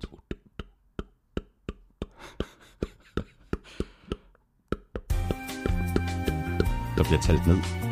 Jamen, jeg kigger her. Ja. Okay, altså... Så vil jeg lige, nu skimmer jeg lige listen hurtigt her. Mm. Som jeg umiddelbart ser det, så er det Gronkowski. Jeg troede, Shannon Sharp havde grebet mange flere. Nej, men jeg tror, han er nummer tre. Ja. Der er langt op til, til nummer to og nummer et, men øh, Shannon Sterling Sharp. Shannon Sharp greb kun 62. Okay, kun i gåsøjne. Ja. Wow, det må mm. jeg nok sige. så bliver vi så klog. Tak for det. Ja, selv tak. Ja. Øh, en lille crazy stat øh, for, for den her kamp, mm. øh, Claus, det er, at Patriots de puntede tre gange, og de konverterede 9 ud af 13 tredje downs. Det må Mm. være så fedt at være Patriots-fan. Og det må være så frustrerende at spille imod dem. Ja. Du vil, øh, altså som regel, så prøver man på at holde modstanderne til at konvertere øh, omkring 30-33 procent af sine tredje downs. Her ikke. Der konverterer de 75 procent, faktisk lidt mere. Øh, nej, lidt under faktisk. Øh, og det er jo, altså, det er bare frustrerende at spille imod. Du tænker, så nu har vi dem. Det er tredje down, nu skal vi stoppe dem på dem første down. Ja, præcis. Og, og du ser det tit. Prøv at lægge mærke til forsvarsspillere. Altså, og det er jo klart, ikke? Øh, Men der er rigtig, rigtig mange, der ærger sig, når man ikke lige får dem stoppet på tredje down. Man tror, nu, så nu har vi dem. Og så, goddammit. ja, forfra. Og, og det her, det er bare igen og igen og Ja, igen. Der bliver sagt mange goddammit i løbet af en kamp, når man spiller mod Brady. Og Brady og Patriots, de er 7 og 1, og de går på øh, bye week. Bills, de er 4-4, og de kommer på noget af en øh, opgave ude mod Seahawks. Så fik øh, Panthers ellers øh, brudt forbandelsen. De vandt over Cardinals med 30-20. Kampen den var stort set afgjort ved pausen, øh, lidt ligesom øh, sidste år i NFC-finalen. Cardinals øh, første fem drives resulterede i tre første downs og en fumble, og så stod der 24-0. Og øh, var de ikke foran 30 3 eller 30, 37 var de foran. Car, øh, hvad hedder det, Panthers, øh, inden Cardinals kom tilbage, og på det her med, at Jacksonville de fik nogle, nogle garbage time touchdowns, så fik øh, Cardinals det også. Det her, det var en, en imponerende indsats af, af Panthers, og et af de aspekter, som vi har talt om, betød meget for, for Panthers, men som vi måske ikke var klar over, hvor meget betød, det var fraværet af Jonathan Stewart. Nu er han tilbage, og pludselig så kunne de gøre nogle ting med det her angreb, som vi så dem gøre sidste år. Og øh, to af de tre første touchdowns, der blev scoret, er jo også Jonathan Stewart, som scorer godt nok korte touchdowns, mm. men hele det her read option spil med ham og Cam Newton, det var der jo igen. Øh, og det var, jo, det var jo lidt interessant. Og det gjorde også Cam Newton bedre. Jamen det gjorde da Cam Newton mm. bedre, det er da det. Og så må vi sige, altså, når han, når han kaster dyb bolde til Kelvin Benjamin, det er næsten lige så uretfærdigt, som når Tom Brady han kaster dyb bolde til Gronkowski. Og så bliver vi selvfølgelig også nødt til at nævne Panthers defense, og specielt uh, Star Lutulele, 3-6. Det var så også derfor, vi har nomineret ham til ugens spiller. Altså, øh, han spillede øh, en af sine bedste kampe. Han var rigtig, rigtig god sidste år, og var også en stor del af, af årsagen til, at, at Panthers forsvar var blandt de bedste sidste år. Og øh, i den her kamp, der var han øh, meget, meget dominerende. Cardinals offensiv linje kunne øh, slet ikke stoppe ham. Han ender i gåsøjne kun med 3-6, men han havde masser af gange, hvor han var Carson Palmer. Han havde masser af gange, hvor han ødelagde øh, David Johnsons muligheder for at løbe. Og for første gang i en kamp overhovedet i år, så vi et hold formå at stoppe David Johnson en hel kamp igennem. 24 yards på 10 løb, og de var mm. inde øh, og sække Carson Palmer. Mener, var 8, 8, 8 gange. gange ja. Øhm, og det er jo den helt rigtige strategi mod ja. det her Cardinals hold. Ja. Altså stop David Johnson som det, som ja. det første, lægge øh, pres på Carson Palmer og tvinge ham øh, til at kaste bolden. Ja. Og der har øh, Carson Palmer og Cardinals altså et problem. Det virker ikke som om, at deres, øh, deres receiver core er, er lige så eksplosivt, som vi så det sidste år. John Brown, han griber mm. nogle korte bolde osv. Altså, han skulle jo være den dybe mand, ikke? Jo, og, og, den, og den førende receiver i kampen, det er jo faktisk også David Johnson, griber syv bolde for 84 yards. Øhm, men problemet er det, som jeg pointerede allerede inden sæsonen, og det er Carson Palmer. Ja. Han er der ikke. Altså Carson Palmer er på meget kort tid blevet en gammel mand. De to sidste opgør mellem Panthers og Cardinals, det var i slutspillet sidste år, og det var i søndags. I de to kampe, der har Panthers lavet til sammen 79 point. Og de har sækket Carson Palmer 14 gange. Øh, og Carson Palmer har været en skygge af sig selv, sammenlignet med, hvordan han ellers spillede hele sidste år. Mm. Han har stadig spillet godt i år. Han har haft en god kamp i år. Så i mine øjne, der, den ene akilleshæl, som jeg så ved Cardinals inden sæsonen, ja. den har desværre vist sig at være ganske sand. Det må man sige altså. Cardinals de er 3, 4 og 1, og de er gået på deres uh, bye week. Panthers de er 2 og 5, og de skal til øh, LA og møde Rams. Og lige en hurtig uh, sidenote, uh, og det er, at Cardinals mistede Tyron Matthew igen, så han er skadet og ude i mindst 6 uger. Heller ikke gode nyheder for, for Cardinals fans. Jets de vandt med øh, 31-28 ud over Browns, der ellers ført med øh, 20-7 ved pausen. Øh, Fitzpatrick spillede som en øh, pose nødder i første halvleg. Øh, 30 yards blev det til mod øh, det her Browns forsvar, der tillod 559 total yards i forrige uge mod Bengals. Så spiller Fitzpatrick så, så op i, i anden halvleg, øh, og Jets scorede, jeg tror det var 24 point i træk. Fitzpatrick startede 3 ud af 14 i første halvleg. Mm. Og der var der mange, der råbte på Bryce Petty og Christian Hackenberg. Lad os nu se de der to unge drenge. Hvem af dem kan løfte det her hold? Rookien og andenårsspilleren. Præcis. I omvendt rækkefølge. Ja. Bryce Petty andenårsspilleren, Christian Hackenberg rookie. Trænerstaben stod fast. Vi spiller med Fitzpatrick. I anden halvleg, som du siger, så løfter han sit spil de scorer 24 point. Forsvaret spiller væsentligt bedre, holder Browns til 8, som kommer ret sent i kampen. Og det hele ender med en Jets-sejr. En Jets-sejr, hvor Browns endelig havde deres første sejr inden for rækkevidde. Og hvor de på mirakuløs vis igen får det smidt væk. Mm. Når det så er sagt, så har de 0 og 8 nu, Browns. Men 6 af de 8 kampe, de har tabt, har altså været inden for 8 point, altså touchdown. Så de er ikke helt væk. Og jeg tror, at man skal selvfølgelig afskrive den her sæson, det har vi gjort for længst. Men man skal bare lægge mærke til, at der sker ting i Cleveland. Og får de skruet det rigtigt sammen, og får de den rigtige quarterback ind, så er det her et hold, som har så meget ungdommeligt potentiale, og så mange draft picks at de godt kan skrue noget sammen over de næste to-tre år. Mm, der bliver vi- ret, ret Ja, interessant. vi er helt enige. Ja. Øhm, noget crazy også var jo, at øh, Josh McCown han startede inde som quarterback, mm. øh, og han gik ikke ud, han blev ikke skadet. Ja, det er vanvittigt jo. Jeg er vel nærmest den første Browns quarterback hele året, som har Som fuldført har holdt en kamp. Ja. Og han var god, McCown, ikke? Altså kastede 341 yards, havde godt nok to interceptions, men kaster to touchdowns og, og ser god ud. Øhm, og han er da helt klart øh, også deres bedste løsning på quarterback. Vi så jo også Josh McCown, da han spillede for Chicago, at når han har våben at lege med, så er han faktisk ganske effektiv. Og vi må sige, at med Terrell Pryor og nu Corey Coleman tilbage, jeg sagde jo inden sæsonen, at det interessante det er, at en af de bedste receiver-duoer i NFL, mm. det er Cleveland Browns i form af Terrell Pryor og Corey Coleman. Nu kommer er jo Corey helt- Coleman tilbage. Ja, og det er helt vildt, som Terry Pryor har spillet sig op. Ikke? Altså, det er ligegyldigt, hvem han, han liner op over for. Ikke? Han, han linede op over for Darrell Reeves, han har bryder 100 Ja. yards igen. Ikke? Ja, ja. Om nu er Daryl Reeves så, apropos folk, der skygger af sig selv, så er han altså også blevet en gammel mand meget Det er hurtigt. rigtigt, Ikke? han er ikke nogen ø længere. Øh, nej, det er han ikke. Øh, nærmest et kontinent. øhm, så altså, øh, jeg glæder mig meget til at se Josh McCown i weekenden med de der to spillere.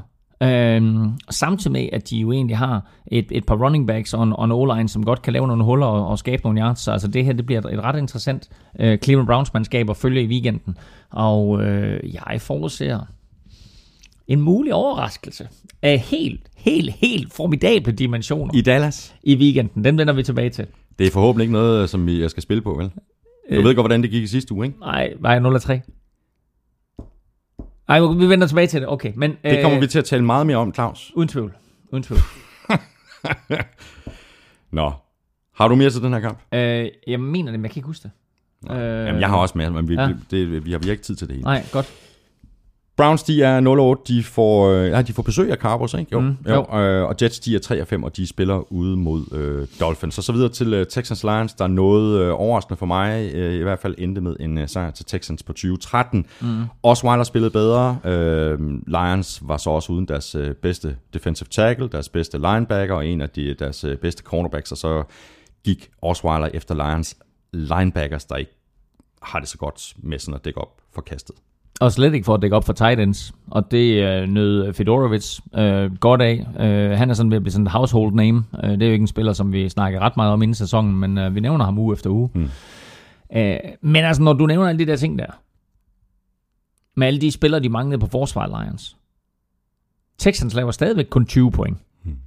Brock Osweiler har der nogle gode kast. Han har også en fuldstændig latterlig interception i slutningen af første halvleg. Ja, fuldstændig, og hans, hans dybe bold er simpelthen så grim, og hvis der kommer pres på, så ligner han en har, der er fanget i forlygterne for en bil. Ja, der har været mange grimme interceptions i, indtil videre i NFL-sæsonen. Men den der, den er i en top 5, og det er ikke engang sådan en udvidet top 5. Det er blandt de fem ringeste interceptions kastet hele året. Øh, de laver kun 20 point. Grunden til, at, at Lions taber den kamp her, det er fordi Texans forsvar jo faktisk spiller op til det niveau, vi ved, de har. Golden Tate får ikke noget som helst ud af det. Øh, Marvin Jones får ikke særlig meget ud af det. Øh, der er masser af spillere, som øh, ikke lever op til det potentiale, de har. Theoretic er tilbage. Han gør det godt, griber et touchdown. Ja, ham og så Eric Ebron Og er, er Eric, nærmest Eric. Ebron, Eric Ebron tight end. Men mm. de to er også det eneste, der Ja, ja, er er for. Matthew Stafford, der kaster til. Alt andet er taget væk. Øh, så det var forsvaret for Texans, der vandt den her. Ikke det faktum, at Brock Osweiler så god ud, og ikke det faktum, at Lions forsvar var hæmmet af skader.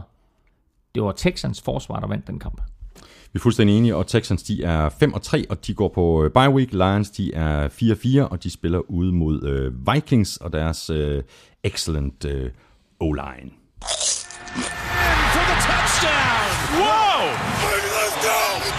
Ugen spiller præsenteres af Tafel.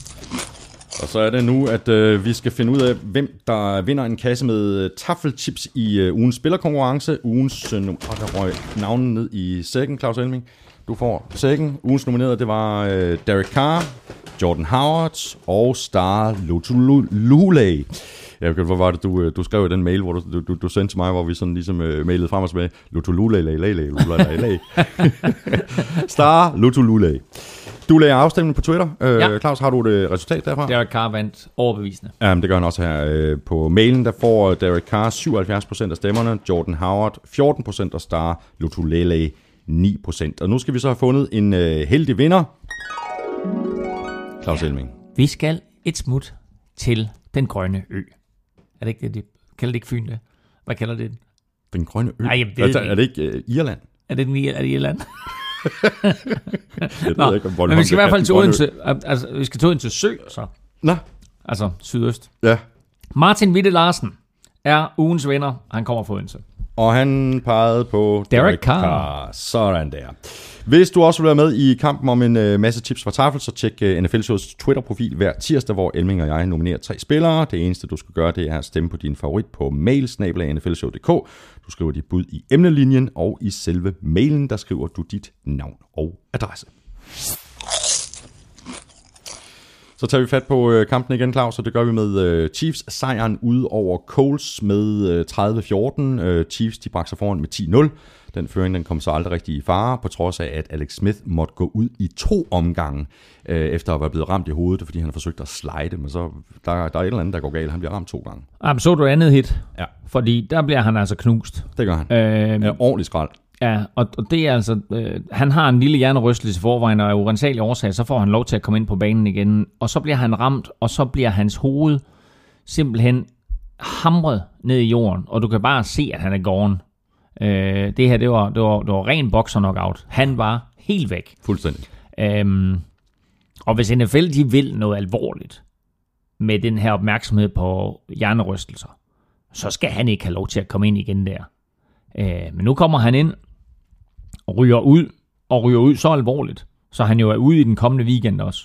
Og der vil jeg lige sige, at jeg har Thomas Kvartrup samlet Du har Nick samlet, Foles jeg op. så det godt, og jeg overvejede faktisk at samle Nick Foles op, fordi det var det bedste bud på en, på en erstatning på quarterback. Jeg tænkte, ved du hvad, ham samler jeg op, bare lige for, for at ødelægge din chance. Jeg har samlet Nick Foles op. Men han gjorde det jo godt, da han kom ind. Prøv at høre, Nick Foles var fantastisk. Han ramte på 16 ud af 22 for 223 yards og to touchdowns. Det er altså statistikker, som en quarterback ville være glad for, hvis han havde spillet en hel kamp. Nu spillede Nick Foles en halv, hmm. og gjorde det virkelig, virkelig godt. Og de skal spille mod Jaguars. Det Spil- kan godt blive til noget. Det kan nemlig rigtig godt blive til noget.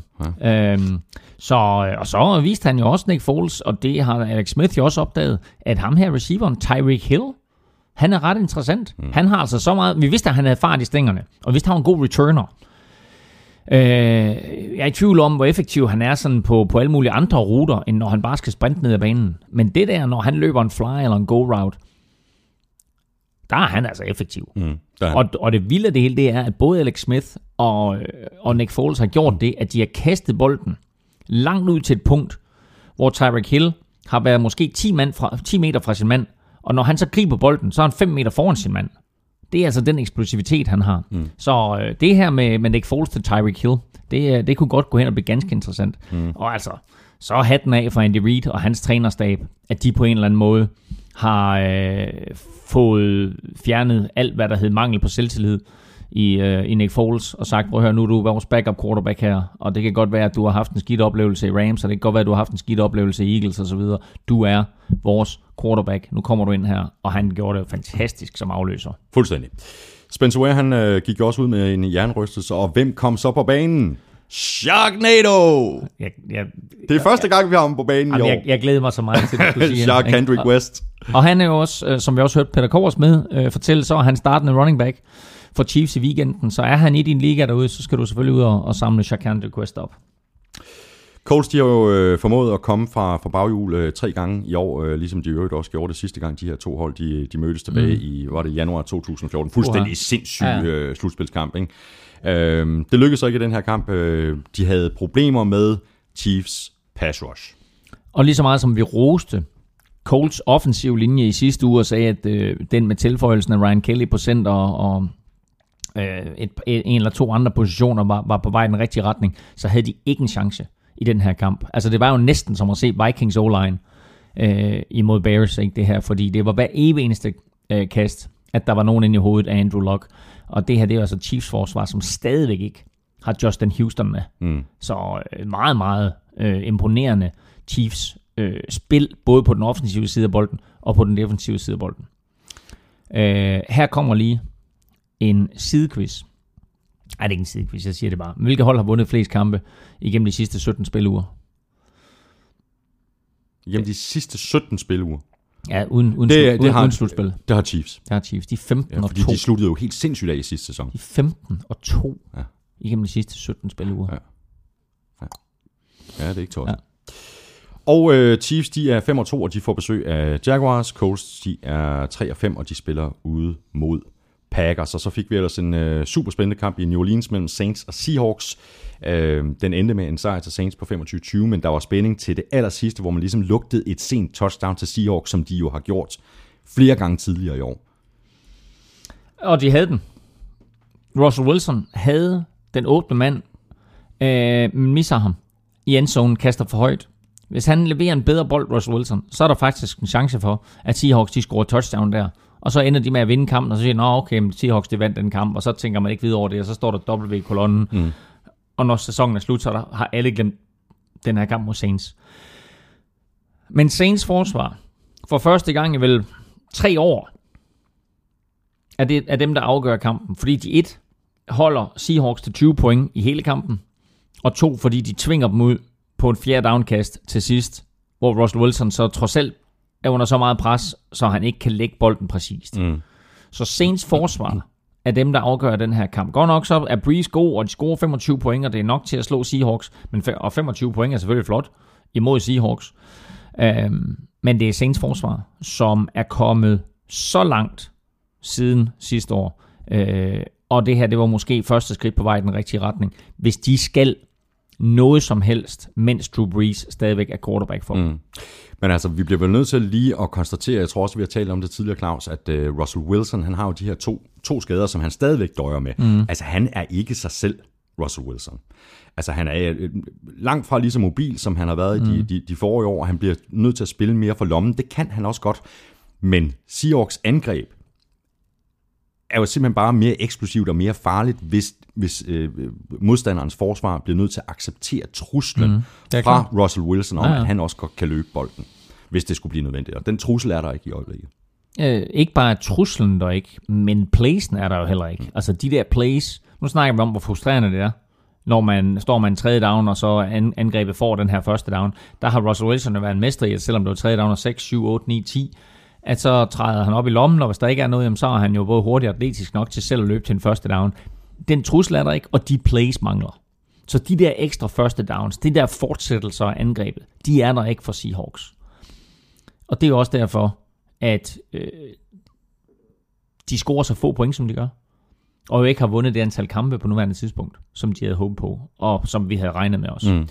Øh, men Russell Wilson er på, det er jo svært at sige, ikke, men måske på 70%, 80% ja. aktiet et eller andet. Ikke? Jeg vil også sige 70 Men, øh, og der har været snak om, jeg har læst et par lokale aviser, der har spekuleret i, skal vi lade Russell Wilson få et par uger på bænken?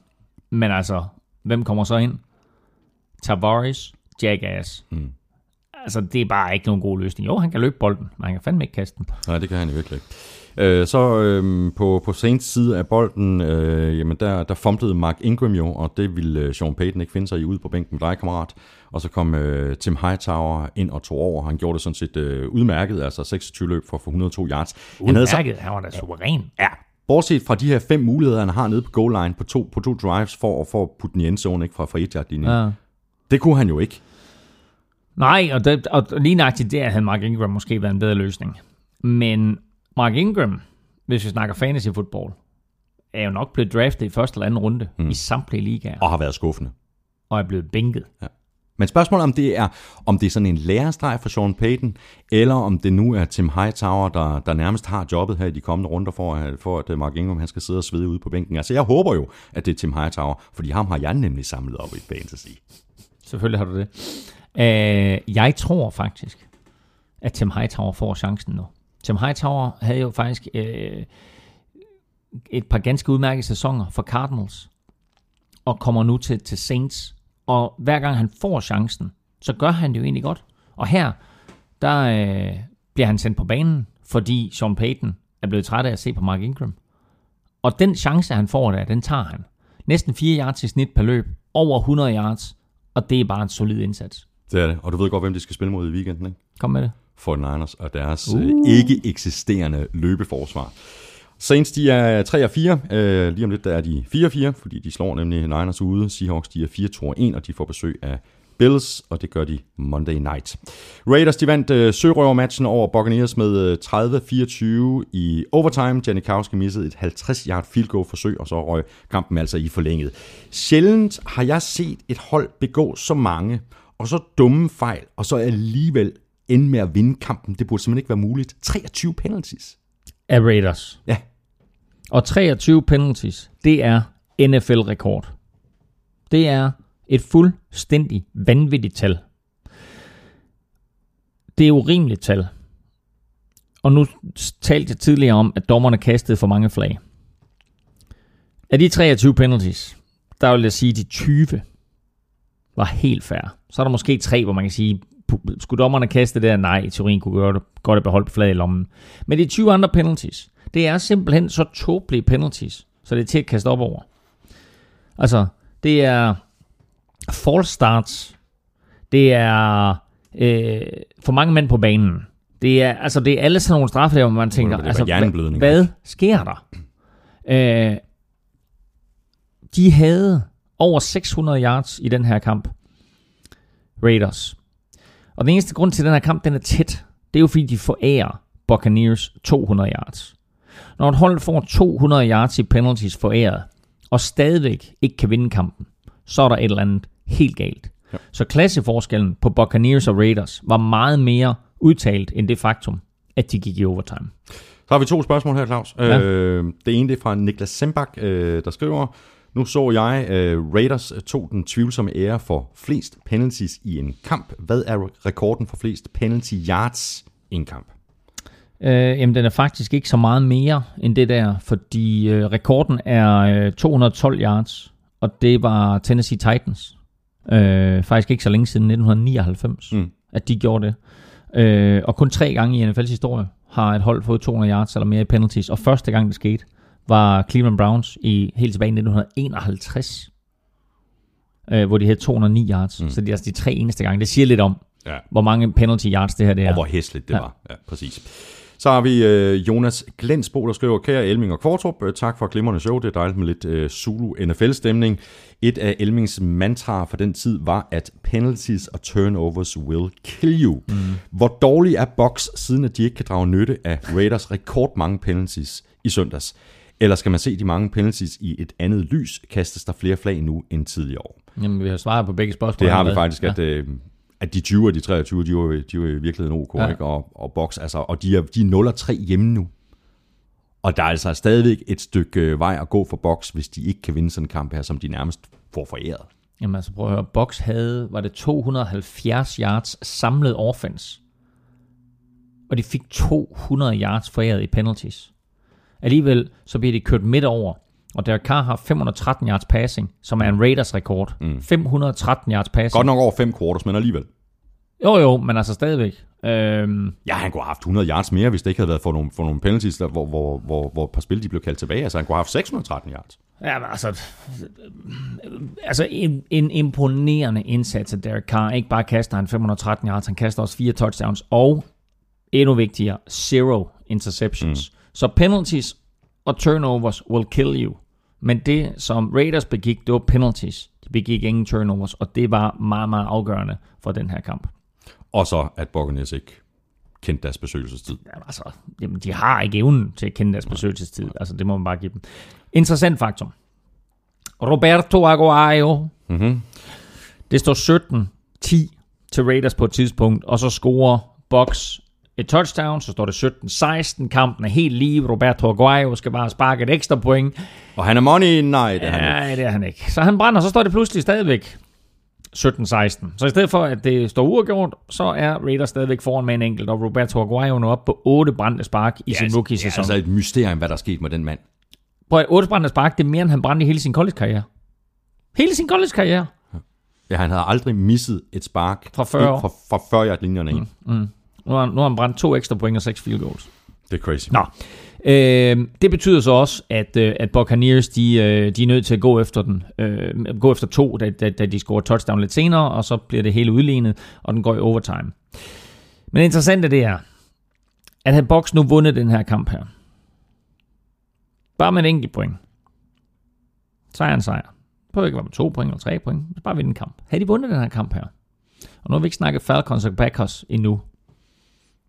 Men havde Falcons tabt den kamp til Packers, og havde Bucks vundet over Raiders, så havde Buccaneers ligget nummer et okay. i NFC South. Ja. Jamen, er du klar over, hvor tæt det var på? Ja, ja, ja. Altså, du siger, ja, nej, nej, nej. det var, det var, altså, vi, Totalt vi, tæt snak, vi snakker sekunder. Ja. Ikke? Vi, snakker, vi, snakker to, vi snakker tre point. Ikke? Vi snakker et i Buccaneers-kampen, de skulle have haft ekstra. Og vi snakker, at Packers bare skulle have haft to mere, eller, eller Falcons ikke skulle have scoret et touchdown til sidst.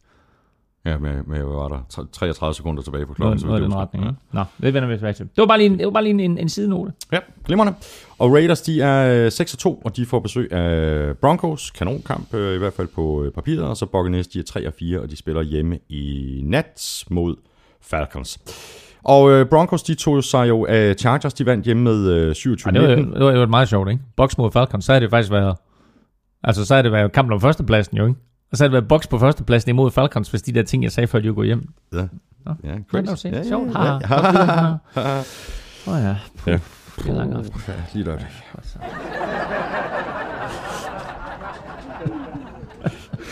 Så sjovt er det i NFL-showet.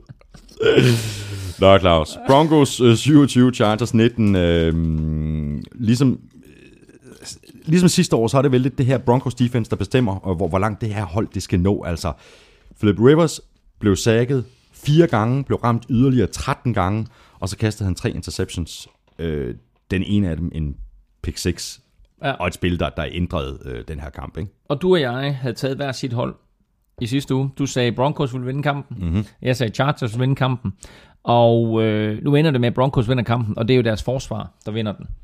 Øh, fordi Chargers havde den her. Og jeg vil have lov til at brokke mig over en enkelt ting. Og det er, man finder ret hurtigt ud af, at det er utrolig svært at kaste imod Broncos i øjeblikket. De fleste hold har til gengæld opdaget, at de kan faktisk godt have lidt succes med at løbe bolden. Exactly. Så kommer du ned. Hov, der er et spørgsmål.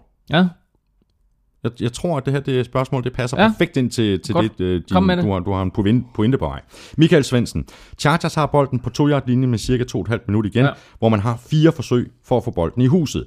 Man har Melvin Gordon, der fører Mm. ligaen i scoringer, og samtidig havde rundet 100 yards for kampen. Bør man ikke give ham bolden, i stedet for at kaste fire gange? de kaster fire gange fra tojerlinjen og kommer ikke ind. Var det ikke perfekt med det her spørgsmål fra Michael Svendsen? Ja, You read my mind, og Michael Svendsen read my mind. Det er simpelthen bare spot on af Michael Svendsen. Du har, du har Melvin Gordon, og du har fire forsøg, og du har haft succes med at løbe bolden. Det var ikke sådan, at de ikke har haft succes. Melvin Gordon, hver gang han løb bolden, så var det Jamal Charles nummer. Altså tal ikke, du ved, så sådan 5,5, 7, 8 yards, når han, altså, det var vanvittigt at se på, ikke? Og Melvin Gordon lignede den der running back, og det har han jo ikke gjort hele året, som Chargers draftede sidste år. Øh, I sin rookie-sæson levede han ikke op til det potentiale, han har, og de store forventninger, der var til ham. Det har han gjort i år. Så kommer han ned på toiletlinjen, og så beslutter du for at kaste fire gange. Løb bolden fire gange op i midten. Og hvis du ikke får den, altså, fair nok. Mm. Ikke? Nu kaster de den i stedet for, og du ved, og vi, vi talte om det så sent som i sidste uge i NFL-showet, at Broncos backfield, de to cornerbacks og de to safeties, ubetinget NFL's bedste. Ja. Så vælger du at kaste bolden. Jamen, det er fuldstændig uforståeligt. Altså, der må jeg sige, der, forestil dig, at de får bolden ind der. Det her, det er en anden kamp. De kan vinde den kamp, Chargers. Altså, nu ender det 28-20, og folk siger, om Broncos, de er også gode, de er Super Bowl-mestre, bla bla bla. Det her, det er et eksempel på endnu en sejr, Chargers har smidt væk. De er 3 og 5. Det her, det er det bedste 3 og 5 hold i NFL lige nu, og det er det de bedste 3 og 5 hold nogensinde i NFL's historie. Som vi talte om, de kunne have været 6 og 0, de kunne have været 7 og 0, og altså undskyld mig, det her, det var en sejr, de smed væk. De kunne have været 8 og 0. Mm. Og på trods af alle de skader, som de har haft. Ikke? Ja. Ja, er Og vildt. ku, og hvis og bla bla bla. Ja. Når, når, når du skyder dig selv i foden på den her måde her, så fortjener du at være 3 og 5. Så har vi et spørgsmål her fra Daniel Brink. Han øh, spørger, hvordan vi ser chancerne for Broncos i deres øh, division. Øhm, Det er jo en fed, fed, fed division. ja, det er det. Broncos 6-2, Raiders 6-2, topkamp her i weekenden mellem de to. Chiefs 5-2, og så Chargers 3-5. Altså, det, altså lige nu, der, øh, jeg, jeg, har faktisk, øh, jeg har faktisk ikke lagt den på gul klud endnu, jeg regner med at gøre det i eftermiddag. Øh, så når du hører den her podcast, så skulle, øh, så skulle artiklen gerne være der. En oversigt over, hvem der er i slutspillet lige nu.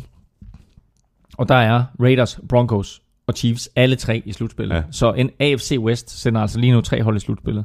Og det er ikke helt tosset. Det er ikke helt tosset. Hvilket? Nej, nej, at, at der kan komme tre fra den her division i slutspillet. Altså sådan som de spiller lige nu, så gør der jo. Ja, ja, præcis.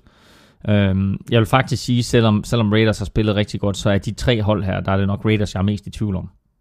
Jeg kan ikke helt finde ud af, hvor vi har Raiders. Når de laver 200 yards penalty, så deres forsvar til tider er, er altså ikke bare til at tale med, men altså man fuldstændig kan gøre med, hvad man vil, så har de større udfordringer end Chiefs og Broncos, som jo har forsvaret på plads, og så måske har nogle udfordringer offensivt. Mm, mm. Og Broncos, de er 6 og 2, og de spiller ude mod uh, Raiders, som du også lige sagde, uh, Claus, og Chargers, de er 3 og 5, og de spiller hjemme mod Titans. Så skal vi smutte til uh, Atlanta, hvor vi fik en uh, kanonkamp 33-32 til Falcons over Packers, og sikke en uh, afslutning. Først der fyrede Aaron Rodgers et uh, 13-play touchdown drive af sent i uh, fjerde kvartal, og så svarede Matt Ryan og Mohamed Sanu igen med lidt uh, magi på drivet efter 11 plays og touchdown med 33 sekunder igen. Kanonkamp. Det var en kanonkamp, og det var en kanon afslutning, og det var to øh, af NFL's bedste quarterbacks, vi så. Øh, og det siger jeg øh, med det i mente, at øh, vi har sagt hele sæsonen, at Aaron Rodgers ikke har været sig selv, men det var han i den her kamp. Det var han. Det var Øh, vintage Det Aaron var, Rodgers. det, ja, det var det. Og øh, ikke bare var han exceptionel øh, i kastangrebet, men han var jo faktisk også deres bedste våben i løbeangrebet. Og nu snakker vi jo tidligere om det her med Russell Wilson, der selv stjæler nogle, stjæler nogle første downs. Det var jo præcis, hvad Aaron Rodgers han gjorde i den her kamp. Hver gang det hele det brød ned omkring ham, så tog han lige benene på nakken, og så skaffede han første down til, til Packers. Og det var selvfølgelig øh, en af årsagerne til, at de lavede 32 point og var meget, meget tæt på at vinde den her kamp. Øh, 60 yards var flere yards end resten af holdet, resten af Packers running backs til sammen. Hmm. Og det var også flest i Rodgers' karriere. Og selvfølgelig heller ikke noget, som han, han skal på daglig basis.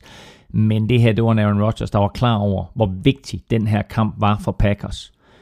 Og det så jo lang tid ud til, at de havde afgjort den, at han havde afgjort mm. den. Han kaster fire touchdowns. Det 200, 246 yards, fire touchdowns. Ja. Ja. Og han gør altså det her, uden Randall Cobb, uden Eddie Lacy, mm. uden James Starks, mm. Ingen Ty Montgomery, mm. ingen Jared Cook. Mm. Altså, altså- altså, jeg er vildt imponeret over den indsats. Han, han kaster til nogle spillere, man aldrig har hørt om. Var blandt andet en spiller, der hed Geronimo! Men øh, øh, altså, der, der var mange spillere, som man ikke har hørt om på det der Green Bay Packers hold. Men øh, Jordan Nelson griber godt nok kun fire bolde, øh, men næsten 100 yards og et enkelt touchdown. Og øh, var løsningen øh, flere gange for Rodgers på afgørende situationer. Men altså, pilen peger opad for Rodgers, øh, og det er sjovt, som det sker lige efter, at vi har, vi har siddet og svinet ham her i NFL-showet. Fordi hvis vi kigger på de sidste seks quarters, han har spillet, mm. øh, så har han completed 48 af 64 til 74 procent mm. for 422 yards, 7 touchdowns og en passer rating på 128,5. Det er vildt imponerende. Det er Øh, altså, og det startede i anden halvleg mod Bears. gjorde det. Og så det, altså de her fire quarters. Øhm, men han er en af en. Ikke? Han vandt over Bears, Mm. mm. og han tabte Falcons.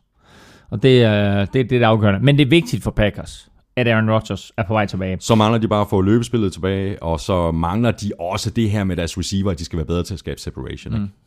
Ikke? Øhm, jo, jo, men altså, det, det har de jo ikke, når de spiller. Men, og, og dog ikke, fordi der er altså et par af de der unge drenge, der kommer ind, der har exceptionelt meget fart i stængerne. Og det kan godt være, at det er det, der skal til. Øh, fordi når Randall Cobb han ikke kan løbe sig fri, og når Jordan Nelson især ikke kan løbe sig fri, så kan det godt være, at man skal have en fyr som Jeff Janis ind, øh, og ham Montgomery, og, øh, og så var der faktisk en tredje fyr også, som, som, øh, som de satte ind. Øh, har, har, du, har du lige statistikken på der? Det Øh, prøv lige at vente lidt. er en eller anden med et sjovt navn. Har ikke det fulde. Nej, prøv lige at tjekke det her. Øhm, for det var en receiver, som de satte ind Packers, som jeg må indrømme, jeg aldrig har hørt om før. Rip, Ripkowski? Nej, ja, ja, også ham. Nej, det var Trevor Davis. Trevor Davis, han havde altså sygt meget fart i stængerne. Øhm, så øh, Jeff Janis og, og Trevor Davis øh, er altså sådan nogle speedsters, som giver dem et andet aspekt. Og det kan godt være, at de skal ind for ligesom at, at strække banen, og hvis du husker tilbage på sidste år, øh, de her par Hail Marys, som Aaron Rodgers han kaster, så var Jeff Janis jo en stor del af det, fordi han simpelthen var i stand til at, at løbe fra forsvarerne. Øh, og han er jo ikke starter, men det kan godt være, at han skal ind og være starter, og selvom vi alle sammen er fans af Jordan Nelson, så kan det godt være, at Jordi på en eller anden måde skal være mere en possession receiver. Mm. Det vil sige lidt mere sådan lidt kortere ruter ind over banen, og, og så lade, lade Jeff Janis og ham, Trevor Davis, måske strække banen, og så lade Randall Cobb løbe de der mellemlange ruter. Øh, alt sammen spekulation, men det var bare ligesom om, at Aaron Rodgers var mere komfortabel øh, med dem, end han har været i angrebet mm. indtil videre. Det er jo sjovt, at uh, Korsmed anbefalede jo, at vi skulle samle Jeff Janis op allerede for en 3-4 ugers tid siden. Ja, rigtigt. Øh, Ja. Altså, mens han stadigvæk uh, Ja. sad ude med en skade. Ja. Øh, en, øh, en lille ting mere. Øh, nu har vi talt om Aaron Rodgers og de her tal. Øh, bliver også nødt til at tale om Matt Ryan. Øh, og vi taler også om lidt, lidt tidligere, at han, han er en af de her øh, forholdsvis åben, åbenbare kandidater mm. til at kunne blive MVP i år. Han har completed 69,2% af sine kast med et snit på 9,5 yards, og har en passer rating på 115,8. 115,8 og de der andre tal der, mm. det er meget godt halvvejs i sæsonen, ikke? Det er, det er vildt imponerende, og altså, han er jo også i gang med at spille sin bedste sæson. Øh, og den her sejr var jo simpelthen så sygt vigtig for Falcons. De havde tabt to i træk, og hvis de pludselig tabte til Packers, øh, så var de nede og var 4 og 3. Mm. Øh, nu er de i stedet for 5 og 2. Altså, det, øh, eller undskyld, Nej, de, de er er 5, fem og 5 og 3. tre, ikke? Ja, de er 5 og 3, og de har været 4 4 jo. Ja. Ikke? Altså, det er jo helt andet. De har været 4 4, nu er de 5 og 3. Så øh, det har været... Øh, altså, det, det var en meget, meget vigtig øh, sejr for dem, det her. Øhm, Matt Ryan har den samme yndlingsreceiver som Tom Brady Den åbne mand. den åbne mand. Fordi i tre tætte kampe, vigtige kampe, svære kampe, imod Denver, New Orleans og Green Bay, som de alle tre vandt, der har Julio Jones altså kun grebet seks bolde. Men forsvaret, og især Green Bay, havde jo to mand på Julio Jones hele kampen. Og det er enormt frustrerende at være receiver og ikke få kastet sin bold vej, især når man er superstjerne som Julio Jones. Men Julio Jones accepterer sin rolle i angrebet, og er klar over, at når Packers bruger to mand på ham, så er der altså en anden spiller, der skal være fri et eller andet sted. Og der må man bare tage hatten af for Matt Ryan, og så sige, at i de her tre kampe, der har han altså brugt Mohamed Sanu rigtig, rigtig godt, sine tight ends, andre receiver, og især i den her kamp, fordi Mohamed Sanu og Taylor Gabriel, som var de to andre receiver, mm, mm.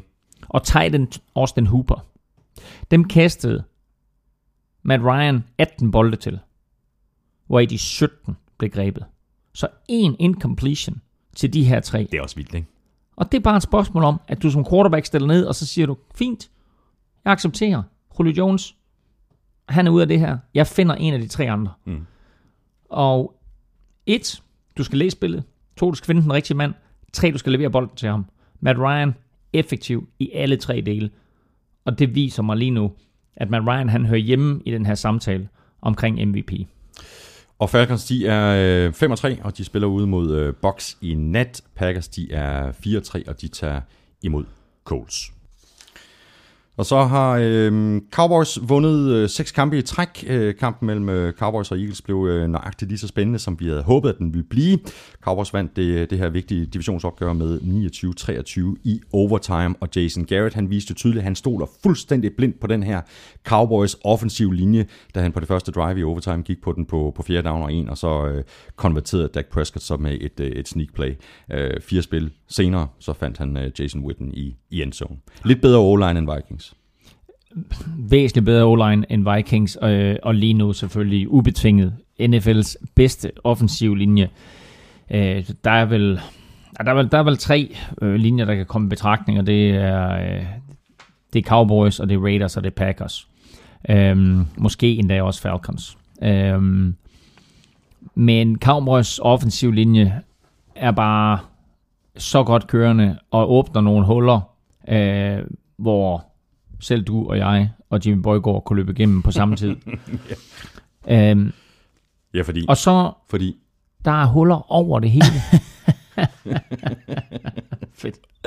øhm, Nej, men, øh, Jason Garrett viste, han stolede på sin offensive linje, men Jason Garrett viste også en anden side af sig selv, som vi ikke har set, nemlig en mand, der var villig til at tage chancer. Og det der var et eksempel på det. Et andet eksempel var, da han midt i tredje kvartal, bagud 2010, fra egen banehalvdel, vælger at kalde et fake punt. Og lade punter Chris Jones løbe bolden. Hmm. Det tager fuldstændig fusen på Philadelphia Eagles. Han får 30 yards. Øh, og det mest interessante ved det løb, det er, at det var det længste overhovedet i kampen. ja. Øh, det var vel ikke øh, ligefrem den bedste kamp for, for, for Dak Prescott. Altså 19 af 39 for 287 yards, øh, to, 287 yards, to touchdowns og en interception. Han missede helt åbne receiver, som for eksempel Cole Beasley, og så var han, øh, jeg synes også, han var lige frisk nok med at udfordre Eagles øh, cornerbacks. Lige frisk nok. Det interessante ved den her kamp her, det er jo, at Cowboys vinder, men Eagles fuldstændig dominerer den her kamp i de første tre quarters. Og Carson Wentz udspillede ja. Dak Prescott. Præcis, enig. Så i den her kamp mellem årets to bedste rookie quarterbacks, der trak Carson Wentz spillemæssigt første stik, men sejrsmæssigt, der gik det til Dak Prescott, som jo ender med at spille en god fjerde quarter, mm. ender med at føre dem tilbage, ender med at kaste touchdown til Des Bryant, ender med at kaste afgørende touchdown i overtime til Jason Witten. Så altså hatten af for, at Dak Prescott, som han har vist mange ting som rookie her, hvor man tænker, han spiller meget, meget bedre, end man kunne forvente af en rookie, og gør nogle ting, som man slet ikke forventer af en rookie. Den ting, han gjorde i den her kamp her, som man ikke kan forvente af en rookie, det er at spille så elendigt i tre quarters, og så trække sig selv op øh, med en eller anden bøjle i ryggen, og så bare sige, op, nu skal du op og hænge her, mm og stå rank i lommen, og så levere det ene superkast efter det andet. Og glemme alt, hvad der er sket i tre quarters. Glem alt, hvad Eagles har lagt på dig af pres. Glem de, de gange, du har ligget på jorden. Glem den tåbelige interception, han kaster, fordi det er hans første virkelig, virkelig store fejl, den interception, han kaster. Han havde en interception for en uge siden, der var hans første som heller ikke var alt for heldig. Men det her, det var helt forfærdeligt. Hvor han kaster den ind i øvrigt i endzone, så er ikke engang ude midt på banen. Mm. De er mm. faktisk tæt på at score point. Og så kaster han en, en, øh, en interception, hvor han prøver på at, at, at tvinge bolden ind mellem to Eagles forsvarer. Der er no chance en heller, at den når frem. Så et, fik Cowboys ingen point på tavlen der, og to, så fik Eagles jo en masse momentum. Øhm, men han glemmer alt det der, og så spiller han en forrygende fjerde kvartal. Og hans kast til, øh, til Des Bryant i fjerde kvartal, øh, som udligner og hans, øh, hans drive i overtime, der ender med et kast til mm. Jason Witten. Mm. Det er bare imponerende. Ikke? Altså, og Tony Romo, de skynder sig ikke med at få ham tilbage. Nej, fordi Jerry Jones han sagde jo efter kampen, at uh, Prescott også starter mod uh, Browns i den, i den kommende spillerunde. Men han har jo ikke sagt, at Dak starter, fordi han har starterjobbet. Mm. Jerry Jones bliver ved med at sige, at Tony Romo ikke er klar. Mm. Men der bliver heller ikke spillet noget som helst brænder på bålet fra nogen Altså, der er ingen i den der organisation, og det er en meget, meget dygtig PR-mand, der har været ude og fortælle helt præcis, hvad alle skal sige. Ja. Der er ingen, der siger, Dak Prescott starter, Dak Prescott er vores starter. De siger bare, this is Tonys team. Mm.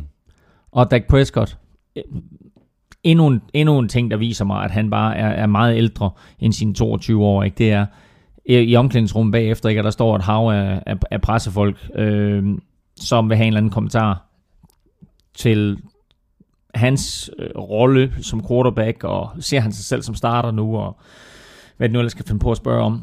Og han lægger heller ikke brænde på bål. Han siger bare, prøv at høre, jeg er bare glad for at spille, så længe jeg spiller, og jeg gør bare mit job. Og, øh, og det her, det er stadig Tonys team. Mm. Altså, rend mig i røven. Alle siger det rigtigt, ikke? Alle siger det rigtigt. Ja. Det her, det er igennem de sidste to uger blevet Dak Prescotts team. Og slået Green Bay Packers, og nu kommer han tilbage her i fjerde kvartal og overtime og slår Eagles. Han ryger først ind, og han dummer sig, ikke? Altså, det her, det var hans første store udfordring. Fordi de første tre quarters mod Eagles, der kunne man godt sige, au, au. Ikke? Nu, ser vi, nu ser vi rookien. Men han kommer tilbage, øh, som nævnt et par gange nu, ikke? og forvent det hele rundt. Forvent sig selv rundt. Altså, det er virkelig imponerende, mm. det der mm. skete med ham. Og jeg kunne også godt tænke mig lige at tale lidt mere Carson Wentz. Men først der bliver bare lidt nødt til at notere, at Des Bryant du nævnte også øh, et af de her catches, han mm. laver. Ikke? Han var tilbage øh, efter en måned på sidelinjen, og så kvitterede han så med fire grebne bolde for 113 yards og touchdown, og jeg nyder simpelthen bare at se Des Bryant spille fodbold, når han er klar, når han er ready to go, mm. så er han bare en fornøjelse at se. Det er, og selvfølgelig giver han Cowboys et ekstra aspekt. Og vi talte os om det for et par uger siden, inden han blev skadet, at øh, jeg tror nogle gange, så siger trænerstaben til Dak Prescott, du skal bare kaste den til Des Bryant, mm, mm. og så lad Des gøre det, for det touchdown, Des Bryant han griber, er også vildt godt, hvor han bare flår bolden ud af hænderne på en, på en Eagles cornerback, ikke? Som, som godt nok ikke er tæt på at lave interception, men, men Des Bryant viser bare stærke hænder, og griber den der bold, hopper op, afskærmer receiver, ligner nærmest Michael Irvin i gamle mm, dage. Mm øh, afskærmer øh, cornerbacken, øh, ikke receiveren, afskærmer cornerbacken og, og griber bolden. Så, så super, super catch, catch og super kast. Ja. Så øh, snakker du også om, at øh, Carson Wentz øh, mere eller mindre sådan vandt øh, kampen på banen sådan rent spillemæssigt i, i den her kamp over, over Dak Prescott. Og jeg synes, det var imponerende at se, hvordan den her rookie kom tilbage efter den der meget, meget dårlige kamp, han spillede mod Vikings i, øh, mm. i, i, i sidste uge. Og det må jo, det, det, alene det, det tyder jo også godt øh, for ham fremadrettet, at han kan spille så godt ugen efter, at han har spillet dårligt i så vigtig en kamp, primetime, i divisionsopgør. Jamen, jeg tror, jeg tror også at faktisk, at han var godt coachet, fordi han gjorde det ikke sværere, end det var. Og de ting, han havde succes med øh, i de første øh, 4-5 uger, som så vi ikke helt har set på samme niveau i de sidste 3 uger, dem vendte han tilbage til. Og øh, det var øh, det var solid teknik, når han skulle kaste den. Det var, øh, apropos øh, det her med som ung quarterback, at skulle gøre nogle ting, som, som man ikke forventer af dig så var det at læse spillet rigtigt. Og han leverede de rigtige bolde til de rigtige personer. Og det gjorde han altså hele kampen igennem. Ja, han leverede øh, til ni forskellige receiver, ikke?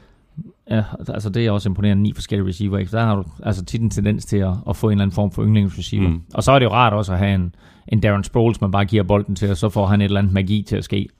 Ja. Øhm, men jeg vil lige sige, som afsluttende bemærkning, det her, Dak Prescott imod Carson Wentz, det bliver et drama, som vi kommer til at glæde os til igen og igen og igen over de næste mange sæsoner. Og næste gang de to mødes, spil u 17.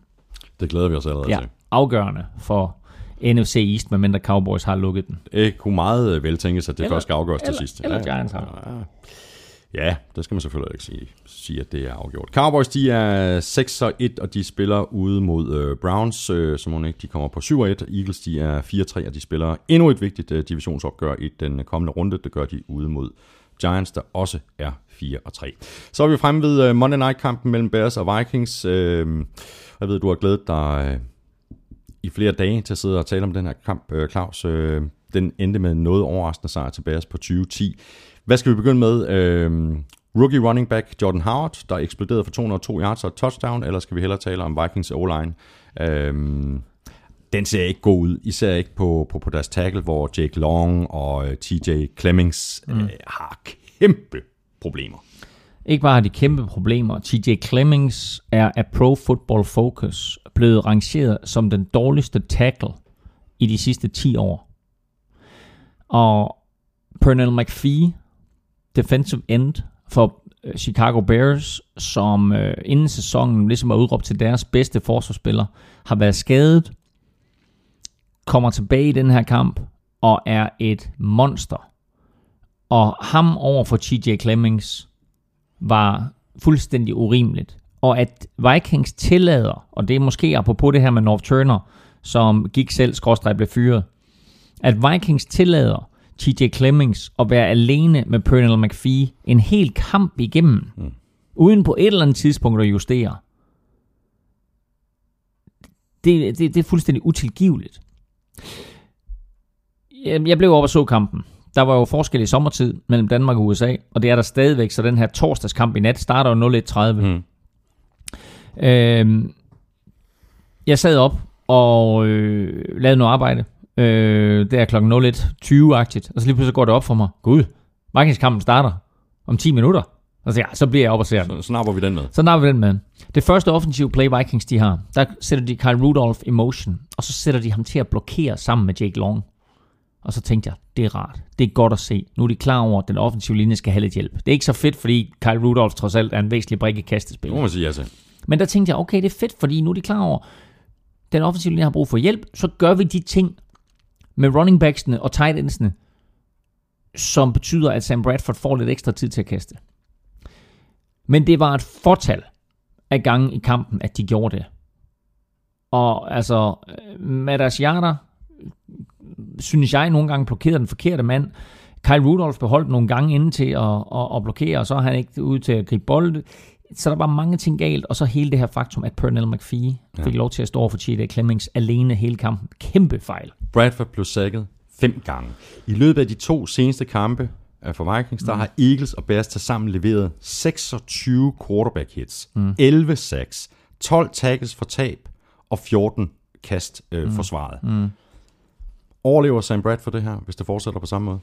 Den preskonference i går, hvor han udtalte sig om North Turner, der blev han også spurgt til de antal gange, han er blevet ramt, og det antal gange, han ligger på ryggen.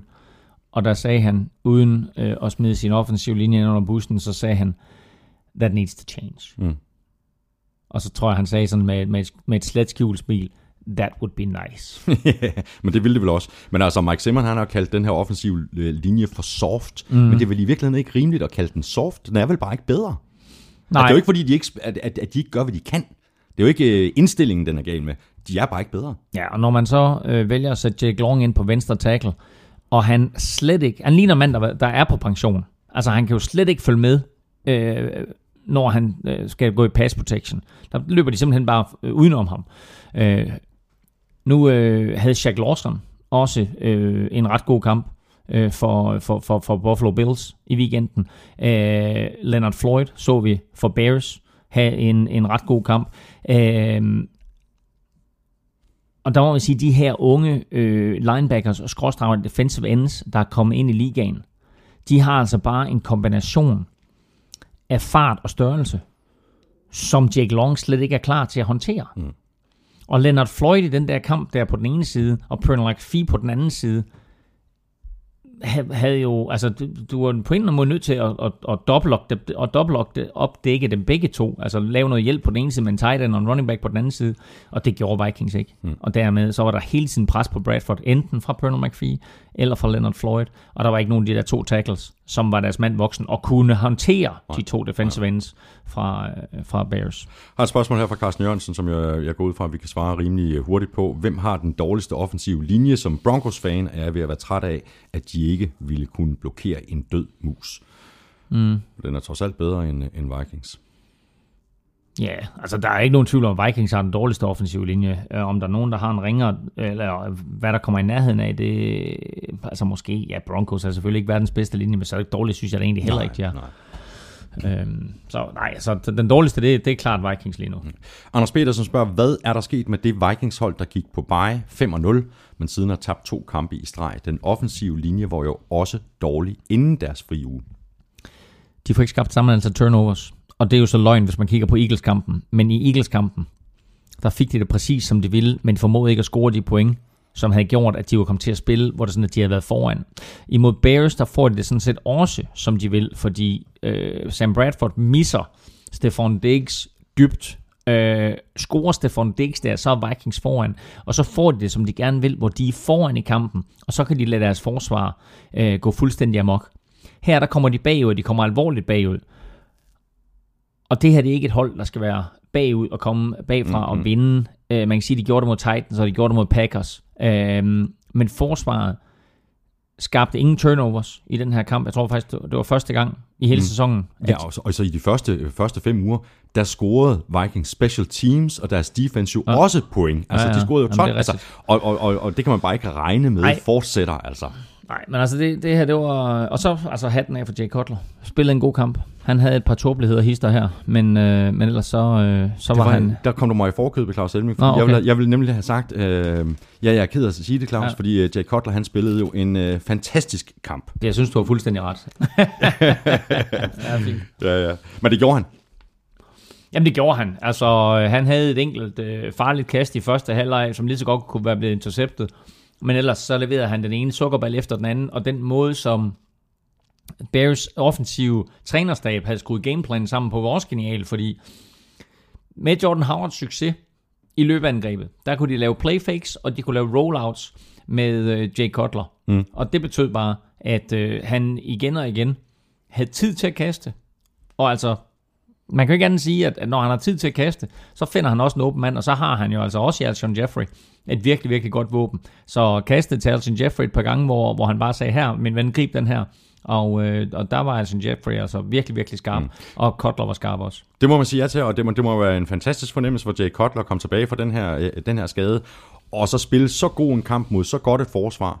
Uh, han fik jo også uh, gameball uh, af, mm. af, af, af Fox efter kampen, ikke? Mm. så det må have været en lettelse for, uh, for, for Jay Cutler sådan på det personlige plan. Ja, og så kan vi lige vende tilbage til en ting, som vi har talt om rigtig mange gange, uh, hvor vi snakker om Brian Højer imod Jay Cutler. Og du vil med at sige, at Brian Højer, han spiller så også så godt, og han er så også så god, og han kaster så også så mange yards. Og hvad sagde jeg? Det drejer sig om at komme fra kampen med en sejr. Mm. Og Brian Højer, han vandt ingen kampe. Kotler kommer tilbage. Han vinder. Hvem skal være startende quarterback? Mm. Og må det så ikke, der er en øh, enkelt øh, fantasy-spiller eller to, der har nogle running backs fra Bears, øh, der er en lille bitte smule forvirret over, hvem der egentlig skal løbe bolden i Chicago. Altså, så var Jordan Howard fantastisk i to-tre kampe. Vi sad og hypede ham helt mm. vildt her i showet. Så blev han udspillet af Kadeem Carey i et par kampe. Og nu er det så Jordan Howard igen. Det eneste, man skal, det er, at man skal holde sig for Jeremy Langford. ja, præcis. Nej, men det er Jordan Howard nu. Det er ham, øh, og det er bevist, det er bevist han i den her kamp. Nu siger du over 200 yards. Og det er selvfølgelig både rushing og receiving. Mm. Øh, havde 153 yards øh, rushing. rushing, og lige omkring 50 yards receiving. Øh, så, så, men altså over 200 yards imod det her Vikings forsvar. Det er jo overvældende. Ja. Bears, de er 2 og 6, og de går på deres uh, bye week. Vikings, de er 5 og 2, og de får besøg af Lions. Det var det. Så er der ikke flere kampe, vi kan tale om. Øh, du kan til gengæld se frem til uh, ugens bogstav i den store bogstavlag fra Tafel. Og så skal vi selvfølgelig have sat vores uh, picks for uge 9 og vundet nogle penge inde på odds på danske spil. Det håber jeg i hvert fald. Lige nu der er det blevet tid til at kaste et kig på dit momentometer, Claus. Åh, oh, det har jeg jo helt svedt ud jo. Det skal øh, du ikke. Nej, nej, det kommer her.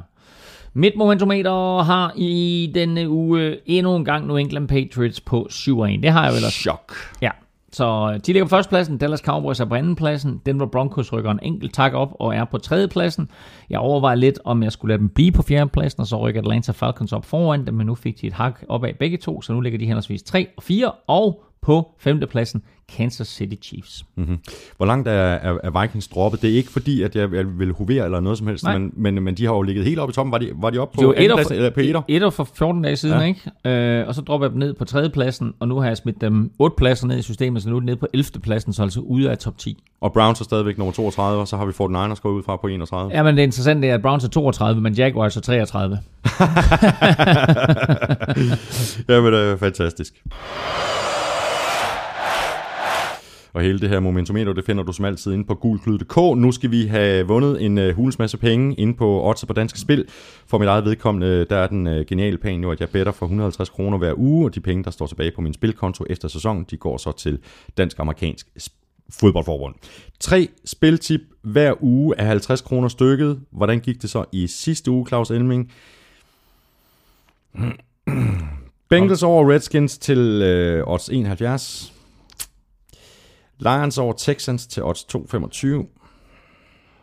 Chargers over Broncos til odds 3,10, og der var så jeg tæt på, og bla bla bla. Det, men man kan sige mange ting, Claus Elming, mm. men det er stabilt, det her, ikke? Det er stabilt. Mm. Dansk Amerikansk Fodboldforbund har ringet til mig og sagt, nu tager du fandme med sammen. Hvordan tror du, jeg har det med sådan at, at, at piske 150 kroner ud i, i den blå luft? Jeg håber ikke, du fortæller det til øh, fruen i huset. Hun ved intet om det her. Hun lytter heldigvis ikke til, okay, til, til podcast. Ja, det er godt. Det er godt. Øhm, men, men synes du, det er noget, vi skal tale om? Nej, vi skal videre. Og jeg vil gerne komme med den her uge spiltips. Og jeg synes, der er så mange super fede odds, man skal spille på i den her uge.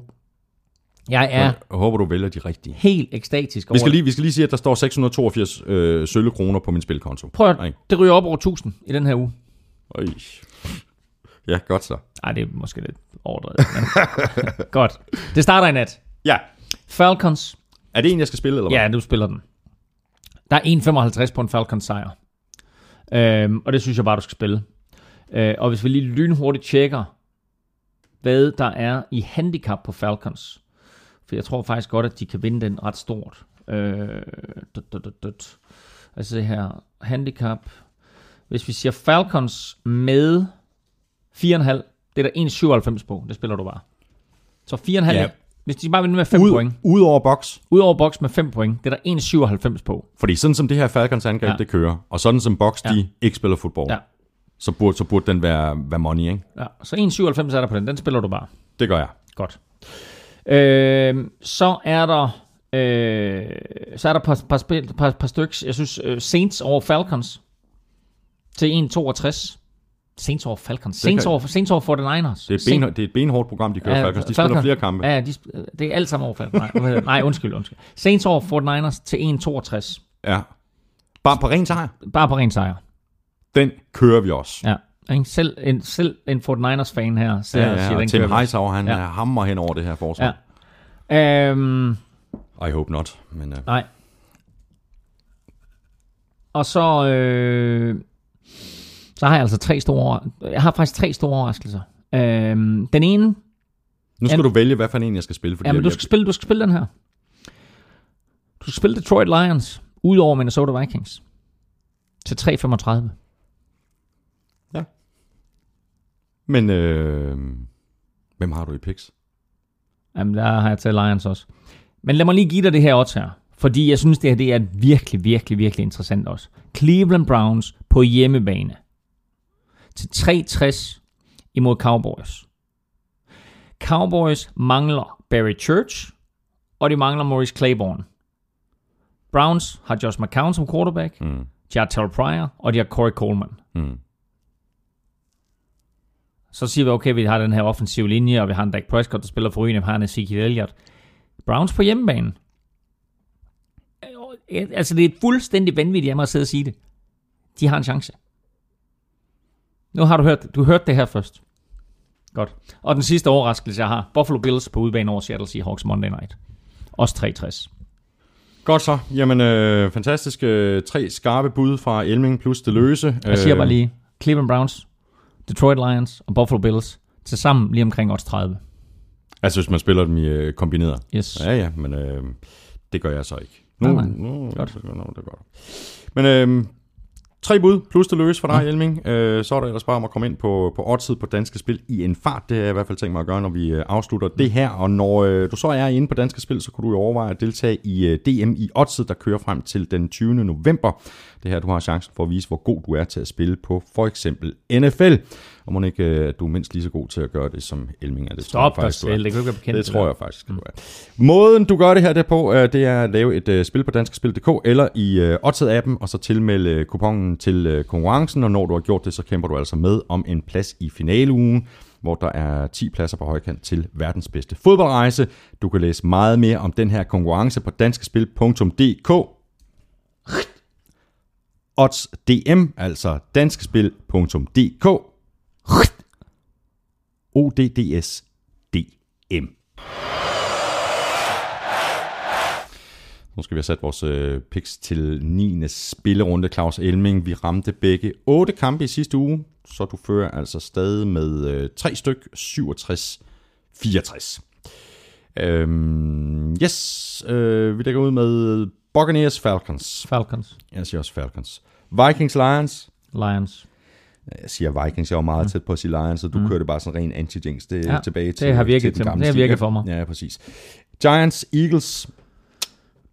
Den er jeg godt nok i tvivl om. Giants, jeg, jeg siger Giants, Giants. fordi de er på hjemmebane. Ja, præcis. Ja. Øh, Dolphins, Jets. Dolphins. Dolphins, Chiefs, Jaguars. Chiefs. Chiefs. Browns, Cowboys. Cowboys. Cowboys. Sig nu Browns. Hvor er frisk. Ravens, Steelers. Steelers. Steelers. Niners, Jeg vil, lige, Saints. jeg vil lige sige med den kamp, hold lige øje med, om Big Ben han er tilbage. For hvis Big Ben er tilbage, så skal man selvfølgelig 100% spille Steelers. Uh, hvis han ikke er tilbage, så er der lidt mere, sådan lige, man skal lige overveje. Ja, det ser ud som om, han er tilbage, og som vi talte om, dengang Ja. han blev skadet. Han skulle Ja. nok komme tilbage, før øh, Præcis. han blev spået til at komme Ja. tilbage. Øhm, Niners, Saints. Saints. Saints, Rams, Panthers. Panthers, Panthers. Packers, Colts. Packers. Packers, Chargers, Titans. Chargers. Chargers. Oh, har du Chargers der? Sjovt. Jeg har også Chargers. Øhm, Raiders, Broncos. Kom så. Raiders. Jeg tager også Raiders. Er rigtigt. Nå. Seahawks, Bills. Seahawks. At der var kun én, vi, havde, øh, vi var enige om. Hvad var det for en? Det var, øh, det var Vikings-kampen. Aldrig Nej, har jeg ja. holdt så meget med Vikings. Nej, det var da helt vildt. Ja, ja.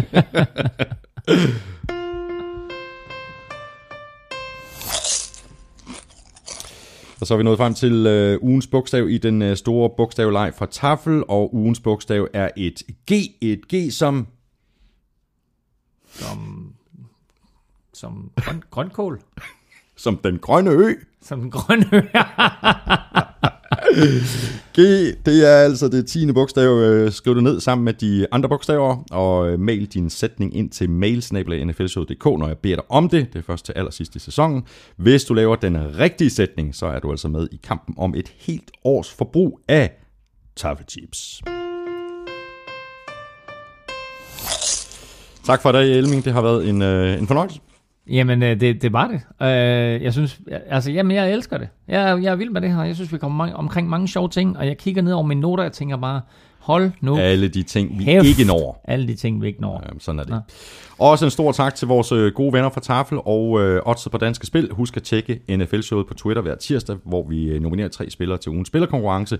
Du kan følge NFL-showet på Twitter. Der kan du komme i kontakt med os og stille spørgsmål, ligesom du også kan gøre det på mail nflshowet.dk.